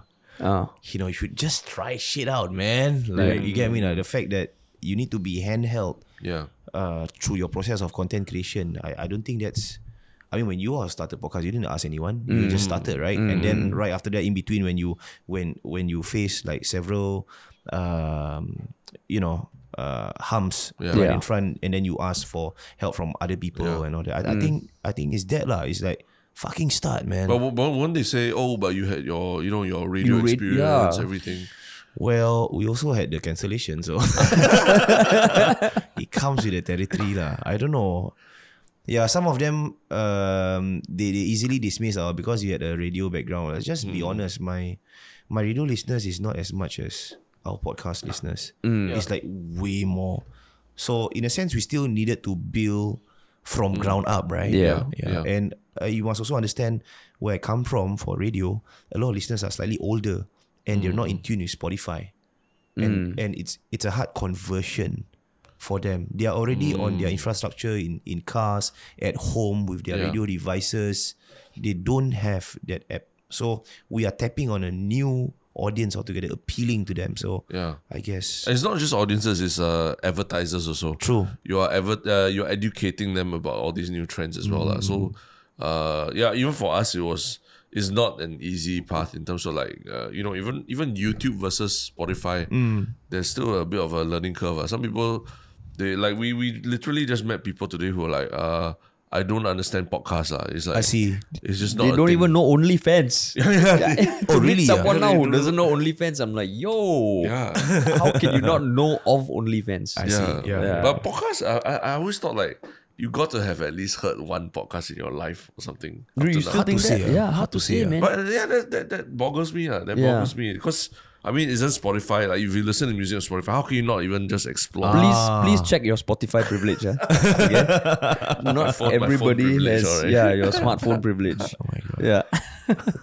but so so like if people wanted to find out more about about you, I mean I know you have a big individual presence, but okay, let's go. Is is it across all the social media platforms? Like what are the handles people can look out for? Yeah, you can just follow on Instagram at okay let's go Mm. dot sg. Is it dot sg? I forgot. I need to check. Never mind. We'll put you the link yeah, in the- You can, you can yeah. just check check it out on Facebook. We we have a presence there as well. But here's here's something interesting. Like some of our listeners are not even on socials. Hmm. They they got to know about us and then they just download Spotify for the sake of listening to us. Yeah. Mm. So sometimes I don't trust the numbers from from Instagram. Like Yeah. we, we we might post something, it might get like let's say seven hundred likes. Yeah. But when you sell a show for thousand five hundred people, it sells out. Mm. So I feel numbers across different platforms doesn't necessarily translate to the more sales you will get. Mm. That's I, I learned it the hard way, and and I've had several clients who have tried several different influencers with like a shit ton of followers, Yeah. and the ROI was worse than how it was in in our podcasting bandwagon. So Uh, I just feel numbers don't mean shit Yeah. if you cannot back it up with sales. Ah, Yeah, yeah, exactly. yeah. I mean, I mean, even for us, like we're so thankful that our subreddit community is is very passionate, lah. Mm. That's And fantastic, right? Yeah, it's fucking great, man. Yeah. And there's a certain loyalty, and I think it stems from the fact that, like what you said, we are in their ears, Yes. for an hour three times a week, lah. I feel because you are you always engage with them on the thread, so it feels like they know you. Like, Yeah, exactly. It's a it's it's a persona. Uh, I mean, it's, it's the real you. Uh, after listening to the voice, like I can now Yeah. talk to you after Yeah. listening to you. Yeah. I think that's really important. But we haven't tried Clubhouse yet, ah. Maybe You should, you maybe should. we do that. ah. you I should. love the idea. The Clubhouse, ah. Hey, if you can get Malaysia over the iOS thing, uh, you tell me cannot. I cannot get over. no, because what I w- what we did was the clubhouse session. We plug it into the mixer. We had a sound engineer. do- I I, I don't know shit about IT lah. So it. it- Uh, so whatever that we the session that we do here, it sounds good because we're on the mic. Yeah. yeah. Uh, and then after that, but but it's just that the other people who are inside clubhouse, it sounds like a very telephony, Yeah, yeah, uh, correct, telephony correct, voice lah. But with the iOS, I cannot record, and they cannot hear me. But with the Android, uh, with Android phone, Yeah, yeah, yeah. they are able to listen to and, and also interact with us. I I think they recognize the iOS. Uh, I don't know. Am I making any sense? No, because I mean, iOS is, is a bit more like privacy focused. Ah. and, uh, Yeah, yeah, yeah. So, so recording audio is is a you know I mean like they don't want your phone to be tapped. uh, I It's- see. So, Oh, it's a very big man. part of, that of buying an iPhone. You know, you have to work around that lah. But uh, Yeah, if we find a way, we'll probably also be arrested, lah. So Why? no, because I think that the thing about the the privacy, I know I Apple see. Apple uh, does goes to a lot of um, lengths to yeah protect or even detect infringes infringements of their their their operating platform lah. Oh, I but see. but but it's interesting you say that lah because Android still feels like a wild wild west lah. Yeah, yeah, yeah. Yeah, I'm an can- iPhone guy. Yeah. I'm an iPhone guy. Yeah, I'm an iPhone guy. also. Anyway, can can just give a quick preview of like and uh, the most interesting guests you have coming on Oh, the podcast uh, in the next like one one two months because I mean the, the, our audience also uh is is uh you know the, a lot of them some of them we they tell us they are completely new to podcasts as well Mm. so we feel like okay that, that's fantastic that you found us but there's also probably a lot of other podcasts that you should listen to that will interest you lah. Mm, so so maybe it's, it's also just a plug to for for your Mm. for your own podcast like what what interesting guests are coming up that So our English medium podcast is Plan B. Mm. I think recently we invited uh, several notable individuals coming in. Uh, Dr. Chi Sun Juan was in. Uh, Dr. Paul Tembaya, yeah fantastic. I, I think he's brilliant man. Yeah. coming on board, and then his management, of, uh, his understanding of COVID, and COVID, yeah, yeah. and and of course, uh, in terms of his uh, political affinity, is crazy. And then we also had Minister Ong Ye Kung Mm. uh, on board. I'm just quoting. I know it might sound boring, like yeah, what's the listen to? No, you got you got to give it the way that we had a conversation. It was something. Oh, he was quoting the days of his uh, drafting FTA behind closed Yeah. doors with the Yeah. American embassy is crazy, like some spy shit, man. yeah, I think those three lah. Those three, yeah. And You they already they, you interviewed them already. You interviewed so, them already, yeah. So they're already out there.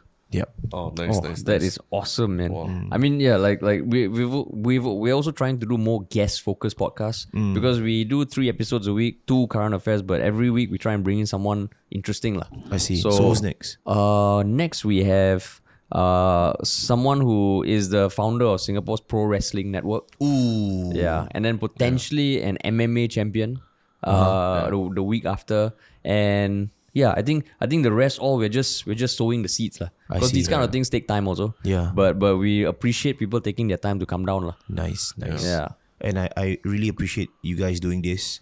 I mean, I've been fans since day one. fuck yeah man Oh. Really, Yeah. really, I am. I am. I think, I, in fact, on the way here, I was thinking, why you never do the the pranks that you used to do? I thought it was fantastic, man. I don't know whether is it because you felt the need to like not do that anymore. Is it a phase or is it more of like um I I think I'm not gonna take that sort of risk anymore.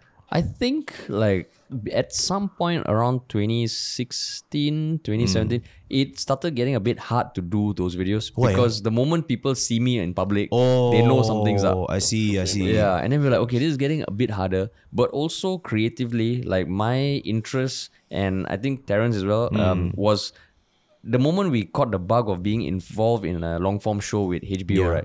We realized that oh shit, that's actually very interesting, like. You, a three minute video, you can cover, you can scratch the surface of something. Yes. But an eight episode series, you Oh. can tell deeper stories, lah. And that's what that's what is my jam now, a longer form content. I see. Um, and then when COVID hit last year, you couldn't film outside. So I'm not saying we won't go back to that because sometimes when I see a good social experiment Mm, uh, Right. done in a way that is tasteful but also gets Yeah. the point because I'm like, fuck, that is genius. Yeah, yeah, yeah, yeah, yeah, yeah, so. I would love to to go go do that sometime. And some of the concepts we are pitching now or developing involve that sort of of social experiment lah. But not just like me trying to use cheesy pickup lines, but something Yeah. bigger and more elaborate lah. I understand. Uh, yeah. yeah. You know when you mention like fuck that's genius not as I age, right? Like from time to time I'll just go to YouTube or TikTok and like thinking, wow, this is genius. And then you think you'll be thinking, ah, but it's too much work for me. Uh, I'm not gonna do it. I know, I know, I know. Totally, totally. no, I mean in some way podcasting kind of spoils you. yeah. because it's so it's such a beautiful medium. I Dude, fucking right. love creating it. But there's also like there's a certain sense of how you say uh, Laziness. Just say yeah, com- laziness. ah. I would say comfort, comfort, Ah, com- comfort. I see. You know, like doing video pranks on the street is like seven, eight hours outside in the hot sun. Uh-huh, uh-huh, Dude, now we are in a studio. Aircon is You're fucking right. awesome. You're right. You're right. And and, Yeah. and I, I think there's a there's a danger to that, especially for Yeah, us. there is a danger. A lot of people are saying, why are you not rolling out videos and all that? Uh, you know, some of your episodes should be video podcasts.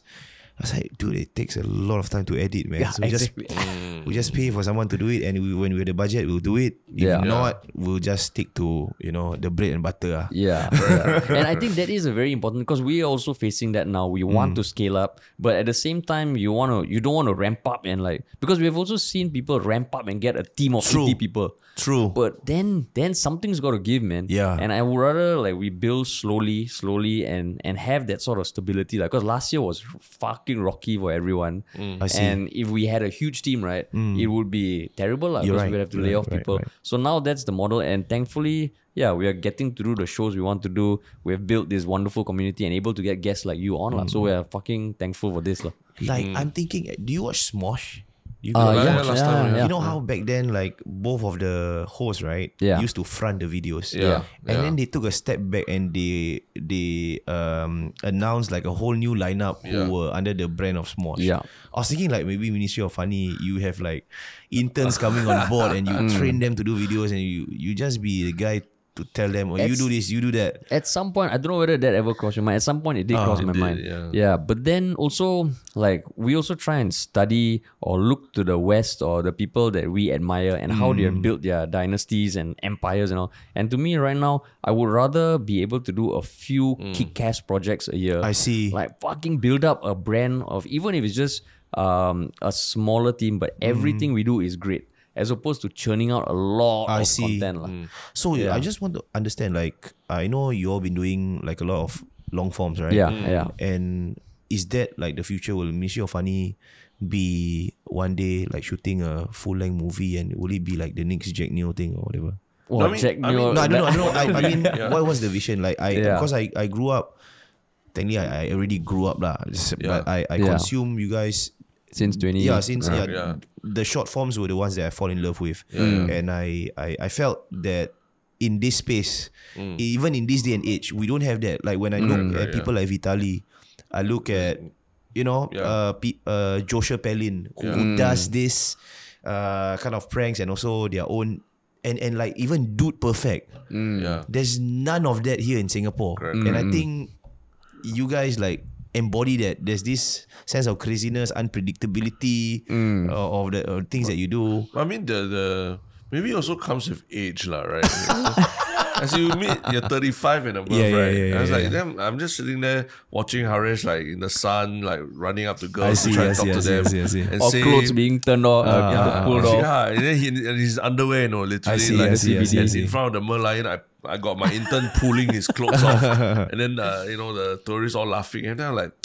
You know, this guy, he, he went to university, got degree, mother very So very fuck you while recording, you're there pitying no, I, because I'm really there behind the camera. I laugh see, also, I but see. then after like, how? I mean, you got you want to get married, have girlfriend, all this kind of thing. yeah. Like beyond 35, how to keep maintaining No, that? so lah? so but the caveat is so when I say like I would love to do something bigger, to me one of my idols is Sacha Baron Cohen. You know? Oh, yeah, ah, yeah, big, correct, correct, correct, Yeah. big. So he's still wearing underwear in public. Yeah, right? yeah, yeah, But yeah, it's yeah. part of a bigger thing. And I bigger, would yeah, like I look at him, I'm We'll like, fuck man, Yeah. this guy is a legend.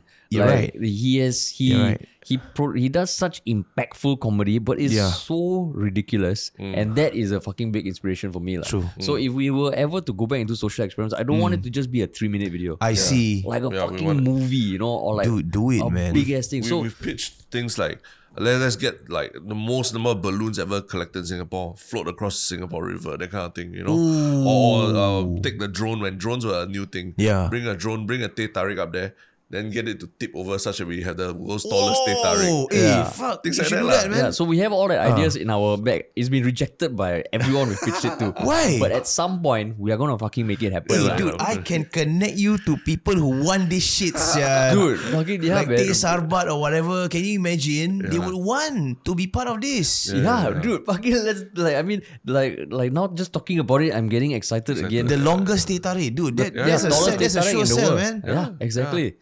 And you, with now with technology, no, we, we say we we, should have said this because people will copy. Malaysia will copy.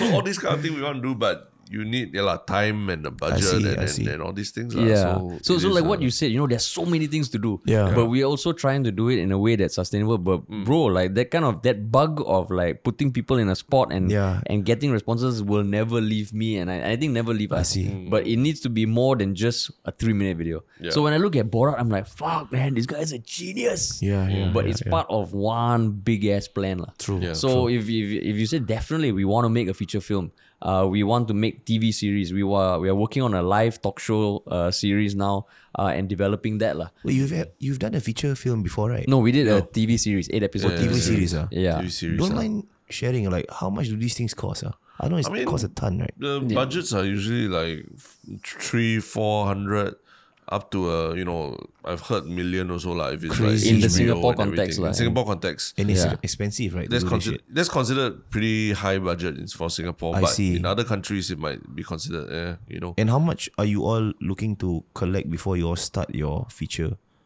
Oh, you mean like raising the money and Yeah. all? Uh, I mean, a lot of times it's we we so far what we've worked on is we've been commissioned by a network. I see. Whether it's Mediacorp or previously it was Hope, they commissioned us to Oh, I see. write and produce it lah, and, and, Yeah. and do everything. But um, uh, that that even that process of getting there, being commissioned, is a very long process. Are there a lot of players in the market? Yeah, they are. They are. lot, like yeah. every pitch, you'll get people pitching like crazy. Like especially last year when production houses everything came to a standstill. So Ooh, everyone is trying hungry, to man. yeah, everyone is trying to build up their slate for when borders. I mean, like the restrictions open, start filming. So Yeah. everybody was pitching lah. But that's where, like what you said, one thing is stamina. There'll be a Mm. lot of people who pitch, but whether they can carry on pitching, whether they can iterate their concepts. I mean, some of our concepts that have gotten greenlit and made into a pilot or series Mm. were things that we pitched three years ago. No one gave a shit, but we have that PDF in our G drive. I lah. see. So when a pitch comes up, we're like, okay, maybe this one three years ago couldn't work, but hey, it deals with stock exchange. You know, there was GameStop. Maybe it's a bit more relevant now. You know, people are retail investing has gone up. Yeah. Then we pitch it lah.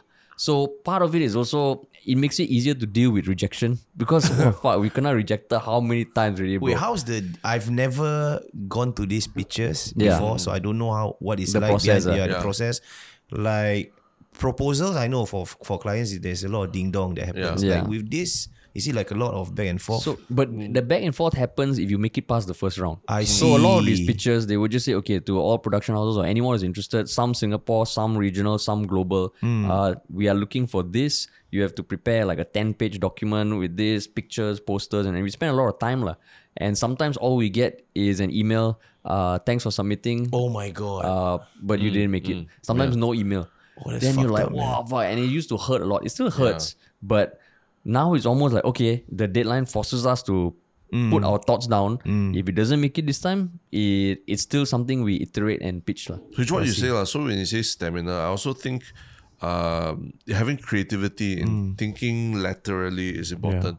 Like what you said about you, you're doing a podcast, you're building a brand, but you also think about okay, what products can we sell Yeah. to make it. So I, I- kind of see when you are what what we're doing also is kind of similar in that we Mm. think laterally. Like we're doing a podcast. And then maybe that makes us stand out more. Our brand stands out more when we pitch a TV show or something. Yes. When you say, how come? How can you? Your two are not even like uh, you know forty years old yet. How Yeah. can you write about what an old man is thinking? We say, but you know, but we've interviewed people. We've Yeah. talked to a lot of people, and we understand how uh, you know someone who went to Afghanistan and, and Yeah, got yeah. you know de-radicalized and came back. So we can write a show about terrorism. You know. I So so, uh, see. so these things, um, as much as they all like seem to be all scattered in the universe, like Steve Jobs say, like you know, like only one day when you look back, then you see how the the lines connect the dots, lah. Ooh, that's Right. powerful, man. Yeah, So so it- that's why I, I mean I you know like. Like, like, like, like you. I, I, in some way, I, I feel like we, we also feel like we're stabbing in the dark, trying to see what works, what works. True. But somehow it will all connect, and and you only know that it connects when you look back one day, lah. Yeah, I see. and and it really helps to have a community like because we hmm. even did a scripted audio pilot for Audible. You know mm-hmm. the company that does audiobooks. Now they Yeah, are yeah, they are going into commissioning stories told only through audio. Oh, the one that you got featured in the Yeah, live. that's- yeah, oh, I see, correct, I correct. see. What's So- that about? What? Sorry, I. What is scripted podcast? I, that's something that when I see, what is? Okay, so you know a thirty minute Netflix show, Yeah, right? yeah, It's a story you watch. Okay. Scripted podcast is a story but no visuals. So Like- it's like people talking. Ah, You said it, theater of the mind. Yeah. So imagine you're watching a theater show. I see. But just as a, someone like Yeah. like people talking and reading something. I see, I you. see, I see. So there's no narrator. It's basically you have to play with using sound effects to make this person sound like he's on a phone call. Then if he goes from his house to a cafeteria, you fill the mm-hmm, space with the mm-hmm, sound of a cafeteria. Mm-hmm. And it's a it's a different writing experience. lah. But when we saw that pitch and we saw again globally more and more scripted stories coming Yeah. out, we're like, fuck, it's gonna happen in Singapore sometime. Uh, then we saw the pitch. We're like, okay, last time we got rejected, and the concept we pitched, which is about a time where people can sell shares of themselves on a stock exchange, Mm, and when their investors buy stocks, your life is now controlled by your investors, lah. I see. And then we are like, okay, this is a cool concept. And literally last year, you know, there was the GameStop scenario Yeah. with Reddit, and people were investing more, and people more people knew about stock exchanges. We're like, okay, Mm, feels like the time is right. Uh, where can we set it in? Okay, then we put it in prison. You know, like a marginalized section of society, ex prisoners. Maybe this is the way. So then you piece it together, you tweak, Yeah. and then you you pitch it lah. So then it became a 35 mm. minute story where the entire story is told just through audio. Oh, and, crazy, man. And if you mm. and I would never have thought it was possible until I listened to certain things that were Hollywood was creating and I'm like, oh fuck, this is interesting. So we did that. lah. Mm. And when we released it, we announced this on a podcast and immediately our listeners went to listen there. Mm. And now of the 10 pilots, we have the most ratings, we have the most comments. Fantastic, And hopefully man. that's turned into a full series. lah. Oh. So so it's almost like like what you, you guys were saying, connecting the dots. It's mm, like you need to do multiple things. True. Because if you put all your eggs in one basket, Yeah. something happens, you get fucked. And just before this, we, I was I was saying, you know, with Spotify now, they're great for introducing podcasts to mm. people. But at some point, they're going to make some tweak, Yeah. and it might fuck us all over. lah. So it's important we diversify. lah. True. Mm. it's very interesting when you mentioned about the. I think that's something really up your alley, right? Mm. Like telling a story, Yeah. Mm. and then like uh, narrating it. Not in- even narrating it, like presenting it in a way that because you are you all know long forms, you understand mm-hmm, mm-hmm, the mm-hmm. pauses, you know where to put a climax and all that, yeah. and you translate that skill into audio. Yeah. That's something that we do not have. Yeah. So I think that's really special. But bro, like if you want to chat, we can talk because I think what you guys do, you guys are storytellers already. Mm. And it's just about finding a way to package it and mm. and there's so much potential, bro. Like we Yeah. literally converted this office into a studio for that project. I see. They were like, hey, fuck, this is our podcast studio. So so so yeah, the, the tentage and all we set it up because we we figured okay, if we want to do it well, we mm. need to do it right. lah. Yeah. Yeah. What advice will you give me? Like If- like right now, like you've seen the things that I've done, right? I, I like to like from time to time just, you know, take some nuggets. based on whatever you said about your your goals Yeah, that. like at times I feel, uh, I always think to myself, how long will this shit last? It, it feels Yeah, good right yeah, now, Yeah. uh, because you know you you still building and then, of course the money's good, Yeah. Mm. but I don't know how how long this shit will last. This like this like mm. Ronaldo turning to us and asking, "Hey, can you give me some tips on football? How to keep fit, oh, yeah. I mean, sometimes you, you see it from a different angle, right? yeah, yeah, Yeah. True, like true. uh, and, and and I always I always feel that at times uh, I'll get into arguments with my partners that we're not pushing hard enough. Mm. You know, I think we we're becoming predictable. You know that sort of thing. Like, is being predictable good, or, or or should we switch it up? Like, what I don't know. At times, like.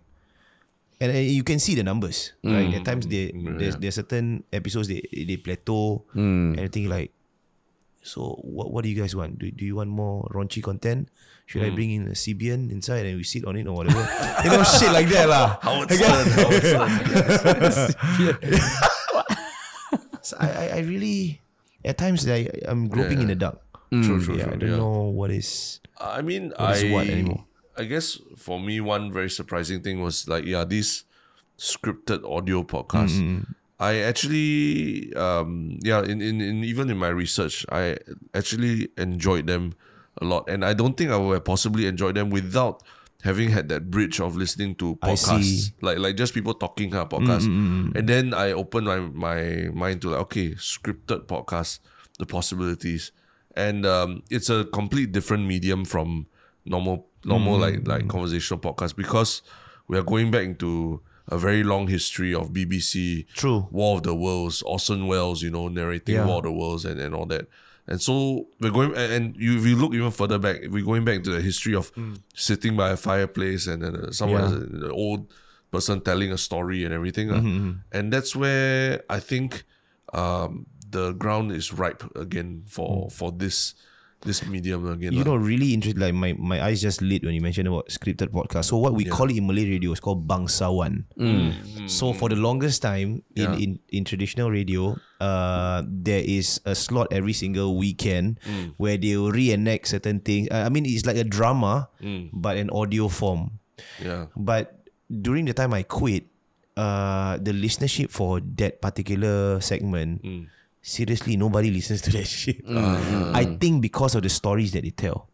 So at the point, I was thinking like, what if I listen to the to the to the bangsawan that they were doing on the older uh, because I was in the younger station right Yeah. to the older station and we fucking parody the hell out of it Yeah. in young, things like that like how how you have taken like you what you what you said is, is true like scripted audio is is something like a radio heritage right Yeah, yeah, yeah. but you've managed to rehash it Yeah. and present it uh more palatably to the current listening audience. Yeah, May- maybe, mm. but it might also just be a time and place thing. I see. Like this audience, like like remember podcasts early two thousands, there was a, a little bit of a blip Yes. because when everyone buying iPods, then there were people downloading podcasts and all yeah, that quite yeah. interesting. Mr. Brown was big then, right? Yeah, Mr. Brown. Then Yeah. then after that, it just uh, nobody listened. Then suddenly, Serial, the podcast in America, I see. picked up, and then people were literally like meeting up to listen to a podcast together, Mm, and then it started another trend. A lot of people started experimenting and things. So, I think we are at a stage where people are getting re-educated again. The the joys of listening to long form, you know, radio Mm, and and, and uh, not a radio, but on my own time lah. You know, when I'm doing dishes and all that, they're, they're, they're listening to it and they're being trained to understand that. Oh, actually, maybe even like a scripted podcast. So I, uh, if you listen to don't don't say America, but Singapore, the Aware Saga podcast. Yeah, yeah, I yeah. thought it was. I mean, to be honest, like by the end of it, I was in tears. Uh. Mm, it affected me. Like I I was that touched by that that moved by the podcast. Uh. And not because I knew the people who were doing it, but because the content like really spoke to me as a Singaporean and all that as well. lah. This So- this scripted. Sorry. you're yeah, yeah, saying- so I mean, it was entirely scripted. It's not Mm. narrative in that sense, lah. But it was scripted, and it was. It's a- almost like a documentary. lah. it was like a documentary that Yeah. I was only. I when I drive, I look forward to listening to it. lor. So your the scripted podcast that you all do, right? It, it's, a fiction. It's fiction. It's fiction. Fiction, yeah, it's yeah. fiction. Yes, So we got sex. voice uh sex or yeah, sex scenes. Not yet. Should put. Bro. Yeah, You'll definitely. spike it up. Definitely. yeah, definitely. But Yeah. not physically doing it, just like ah. Yeah, uh, definitely. And yeah, it can be done in the studio. Ah. Our, our sound, our sound engineer tell us before what Yeah. he, he and his his hand created a lot of uh, love scenes with him in his mouth and his hand before. Dude, you Yeah. know, re, you know, in 2019, before we got cancer, what sort of content we're doing? We're like, we um we wanted to do like a, a storyline, like we retell a story, Yeah, yeah. Uh, a scandalous story, yeah. And then we we didn't have any female voice. so we we said to our listeners, our 54% of the female demography of listeners say, we are doing an audition. so you can uh, give us a sample of how you moan. And then we react to it. And, and they sent. Oh, They sent, bro. there are so many emails. And then we're like, what the fuck did we, that we've done? And then The we just, yeah, we, we played the first MP3 and then they're like, oh, then like, ah, oh shit, oh shit, oh shit. I thought it was fun. I was like, oh my gosh. I don't know whether we can still do that sort of shit. Fuck it, lah, let's just do it lah next one. no, no, but you know, on, on that note, if you have such a loyal fan base willing Yeah, to do so much, you know, going back to the question about what what we would suggest. I mean, this is something that I I'm also trying to do. is to pay attention to the intersection of content and tech. I see. Yeah, because I think like you know, there's one thing about selling products. Yeah. You know, uh, food or or um, consumer good or Yeah, merch. yeah. But it, those sort of things, I feel it's not the most how you say uh, uh it's not the most scalable because it's still True. a physical thing. You're right. And now there's so much happening in the creator space in the US. Like fucking so much. There's certain software being used to help edit podcasts. It blows my mind. And I think True. You you have so much expertise in the domain. Mm. And i'm sure if you wanted to hook up with technical people to build something right there's a lot of potential there lah. I see. and i think once once you have a, a tech platform or something even if you wanted to go down the vc path you want to raise mm, money mm, there's potential there. If you wanted to just get a team and and build a platform that ultimately can sustain itself there's potential there. So that's the kind of stuff that we are trying to work on and I we have an idea that we are developing lah. because it feels like that is the future and we are trying to while the audio space is hot right there's a lot of potential Mm. a lot and you all have so much first of all you have data you have experience you have uh, credibility and it feels like if you want to make something happen right there's I so see. much you can fucking do man yeah. That's And- great, man. We, we Yeah. always say that the podcast scene now it reminds us so much of YouTube in 2013, 2014. You think so? And, yeah, yeah, Yeah, and, and, definitely. And just not not just in the community, but but yeah, like what he said, lah, like Hmm. oh, I'm going to create this thing that transcribes your podcast and then you know helps you to Yeah. blah, blah, blah. Then we're like, well, how come this is not? It hasn't been created yet. Like YouTube created this like in 2014 True, already. So true. why is it only now coming? Oh. You know, then then oh. mm, then you okay. hear oh that company got acquired by YouTube, acquired, and then we're like, mm, wow, shit. So, yeah, there's this gold rush coming. yeah lah. there's a bunch of people who created these apps where it auto, yeah automatically transcribes your videos Yeah. and you pay a monthly fee Ah. And and it helps because you know, like being a content creator, what you say is there are certain revenue streams that you never know they might just evaporate. I see. And what we are trying to do is build up something a bit more sustainable so that if the the long form TV shows get take a while longer, if a company liquidates or something, Yeah, yeah. we are not fucked over. lah. True. Because the end goal is still to create content. Mm, mm, mm, mm but leveraging our experience in content to build something that makes it more sustainable. lah. I see, Because once you rely on people to make your TV show and all, wow, it's fucking it's part of the game. But then you're at their at their whims and fancies. You're right. You're right. You're Ah, right.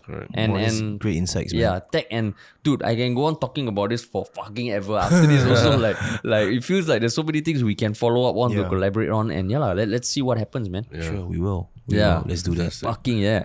Wow, what a what a encouragement! we encouraging haven't note. got a one shiok thing yeah yet. to to end off uh, yeah. to to to end off with the one shiok thing lah. Okay. So so we can go first to give you an idea to to wrap your head, get a suggestion. All right. Uh so yeah, Terrence, what's your one Oh, shiok thing? why don't you go first? Okay. I'm still trying to So my one shiok thing is a recent podcast that I heard between Joe Rogan and Neill Blomkamp.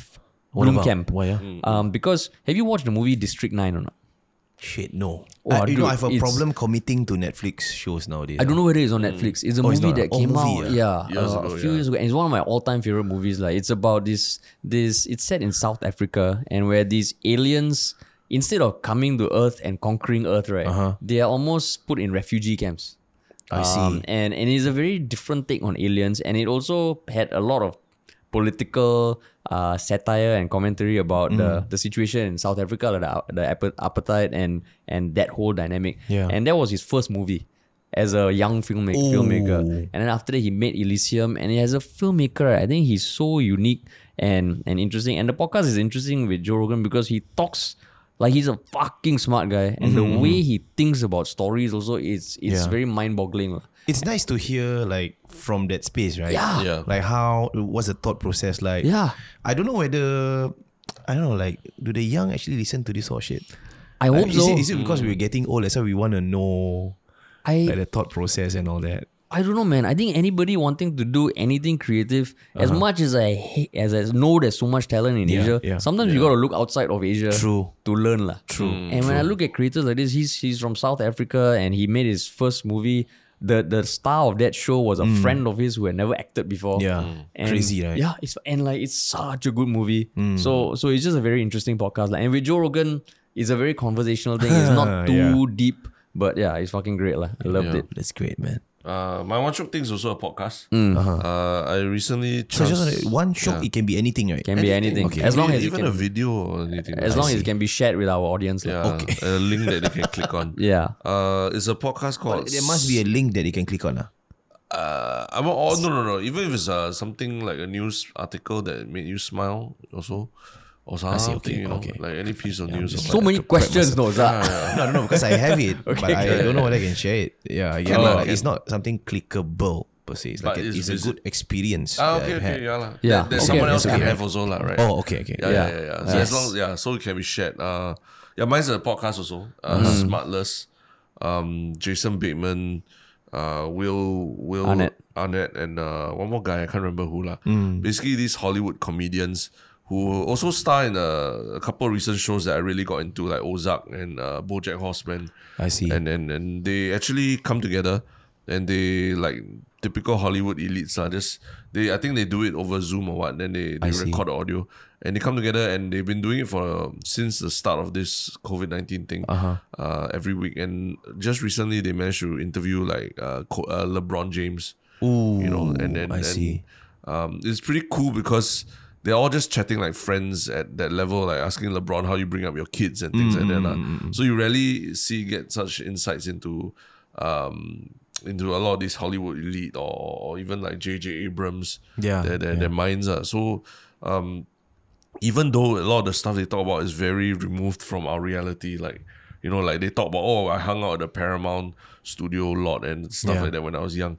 But but just just hearing how a lot of the things that they do in terms of their creative processes or, or how they grew up and found inspiration in various things and um, I think it- it's it's quite a nice reminder that that you know when you're talking about doing creative work or even what we're trying to do here with podcasts and all that, it's uh it's inspiring. Like it, it helps you realize that these people also face a lot of common struggles. Like LeBron James also has to deal with um, you know, his family texting him, asking him, "Can you give me tickets to go and watch a basketball game?" And he's like, "Ah, fuck Mm, Yeah, you," yeah, uh, yeah, yeah, yeah, on the day of the game when he's trying to concentrate, you know. So it just makes them feel much more human, and I, I really feel like I've never heard any interview where LeBron has talked like that before, lah. You know? Oh, that's great, man. Yeah, yeah. So I, I think that that's pretty cool podcast to check out. Yeah. Cool. But my one shiok thing is I don't know I don't want to burst all your bubbles. I'm nothing intellectual to share, but um, I I found I found out that I love mantis shrimp. Ah, I discovered that through COVID. Like I've been ordering Grab every day. Yeah. So every single day I try to order from a different Yeah. different uh, vendor, right? And I discovered this Chinese store, halal, halal. And then they put that mantis shrimp. Why? Why it boggles me? I'm a science kind of person, right? Yeah. I've watched a documentary where do you know that mantis shrimp had the strongest punch? punch, yeah, Correct, correct, yeah, and, correct. and, and at the point of which it, it punches, um, the water surface in front of its punches, right? Uh, it gets to 100 degrees Celsius. It's Yeah. crazy, bro. It's just like, I'm like, I'm Yeah. like, whoa, sialah, that's crazy, man. Yeah. And I didn't know you can eat them. Oh. So I ordered, I'm like, hey, dude, this fucking delicious. I did not know that these things Mantis exist Wait, to wait, be as eaten. what as what uh, kind of dish or what kind of? Or just uh, it, it's eaten like that on its own. Oh, okay, okay. Like steamed or grilled. like Oh. um, I don't know what I don't know. Is it? It's a hard in Chinese. Is I it? They- don't they- know. I there's some wordings I can't read it. I didn't know they put on a mantis shrimp. But you eat with rice and, and all I that. was supposed to eat with rice. but it was so good. You just it was so good. I just ate it like that. wow, fuck, Crazy. So I'm gonna shrimp. order it again. It was fucking expensive. ah. It's expensive, right? Yeah, yeah, yeah. Have you tried before?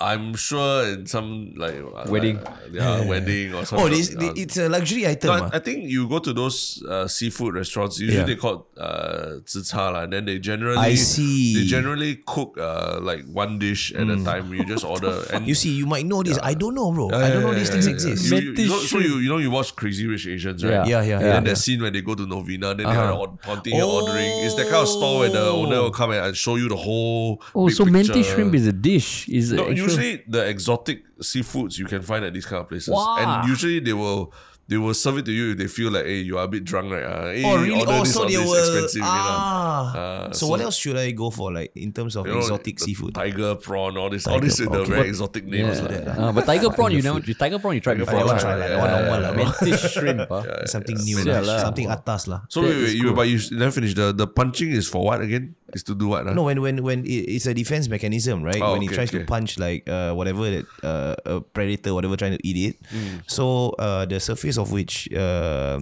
it punches, Yeah. it, it boils to 100 degrees Celsius because of the speed at- at which it punches, like a serious? gunshot. Yeah, Well, that's crazy. It's man. crazy, and it, it can crack glass. yeah. Which is why you can't keep it as pets. Yeah.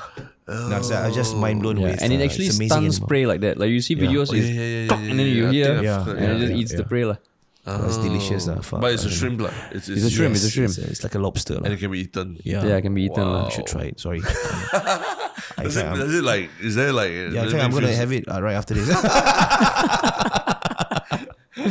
That is Yeah. awesome, bro. Right. Wow, that, that's what that's a, such an interesting one shiok thing. That's a good It is a- choice. it's a bro. good one-shiok Yeah. thing. I, I was good. toying between sharing that and also this movie I watched in Netflix called The Passengers. Ah, with Jennifer Right. Lawrence. Yeah, And, uh, I thought it was like kind of a basic movie, but I enjoyed it though. It no, but maybe we can put a link to a short video of a mantis shrimp Oh, in yeah, yeah, action yeah. yeah, in the description. lah. Yeah, Yeah, correct, that's correct. That crazy. would help. Yeah, and then you can go look on Grab to eat it. lah. yeah. Go find it on Grab, already. Cool, man. All right. All right, Thanks, bro. man. Thanks so much for Thanks. coming. This has Thank been awesome. Thank you for inviting. Man. Yeah. I really bro. enjoyed myself. Okay, all right. Thanks so much, and we will talk to y'all soon.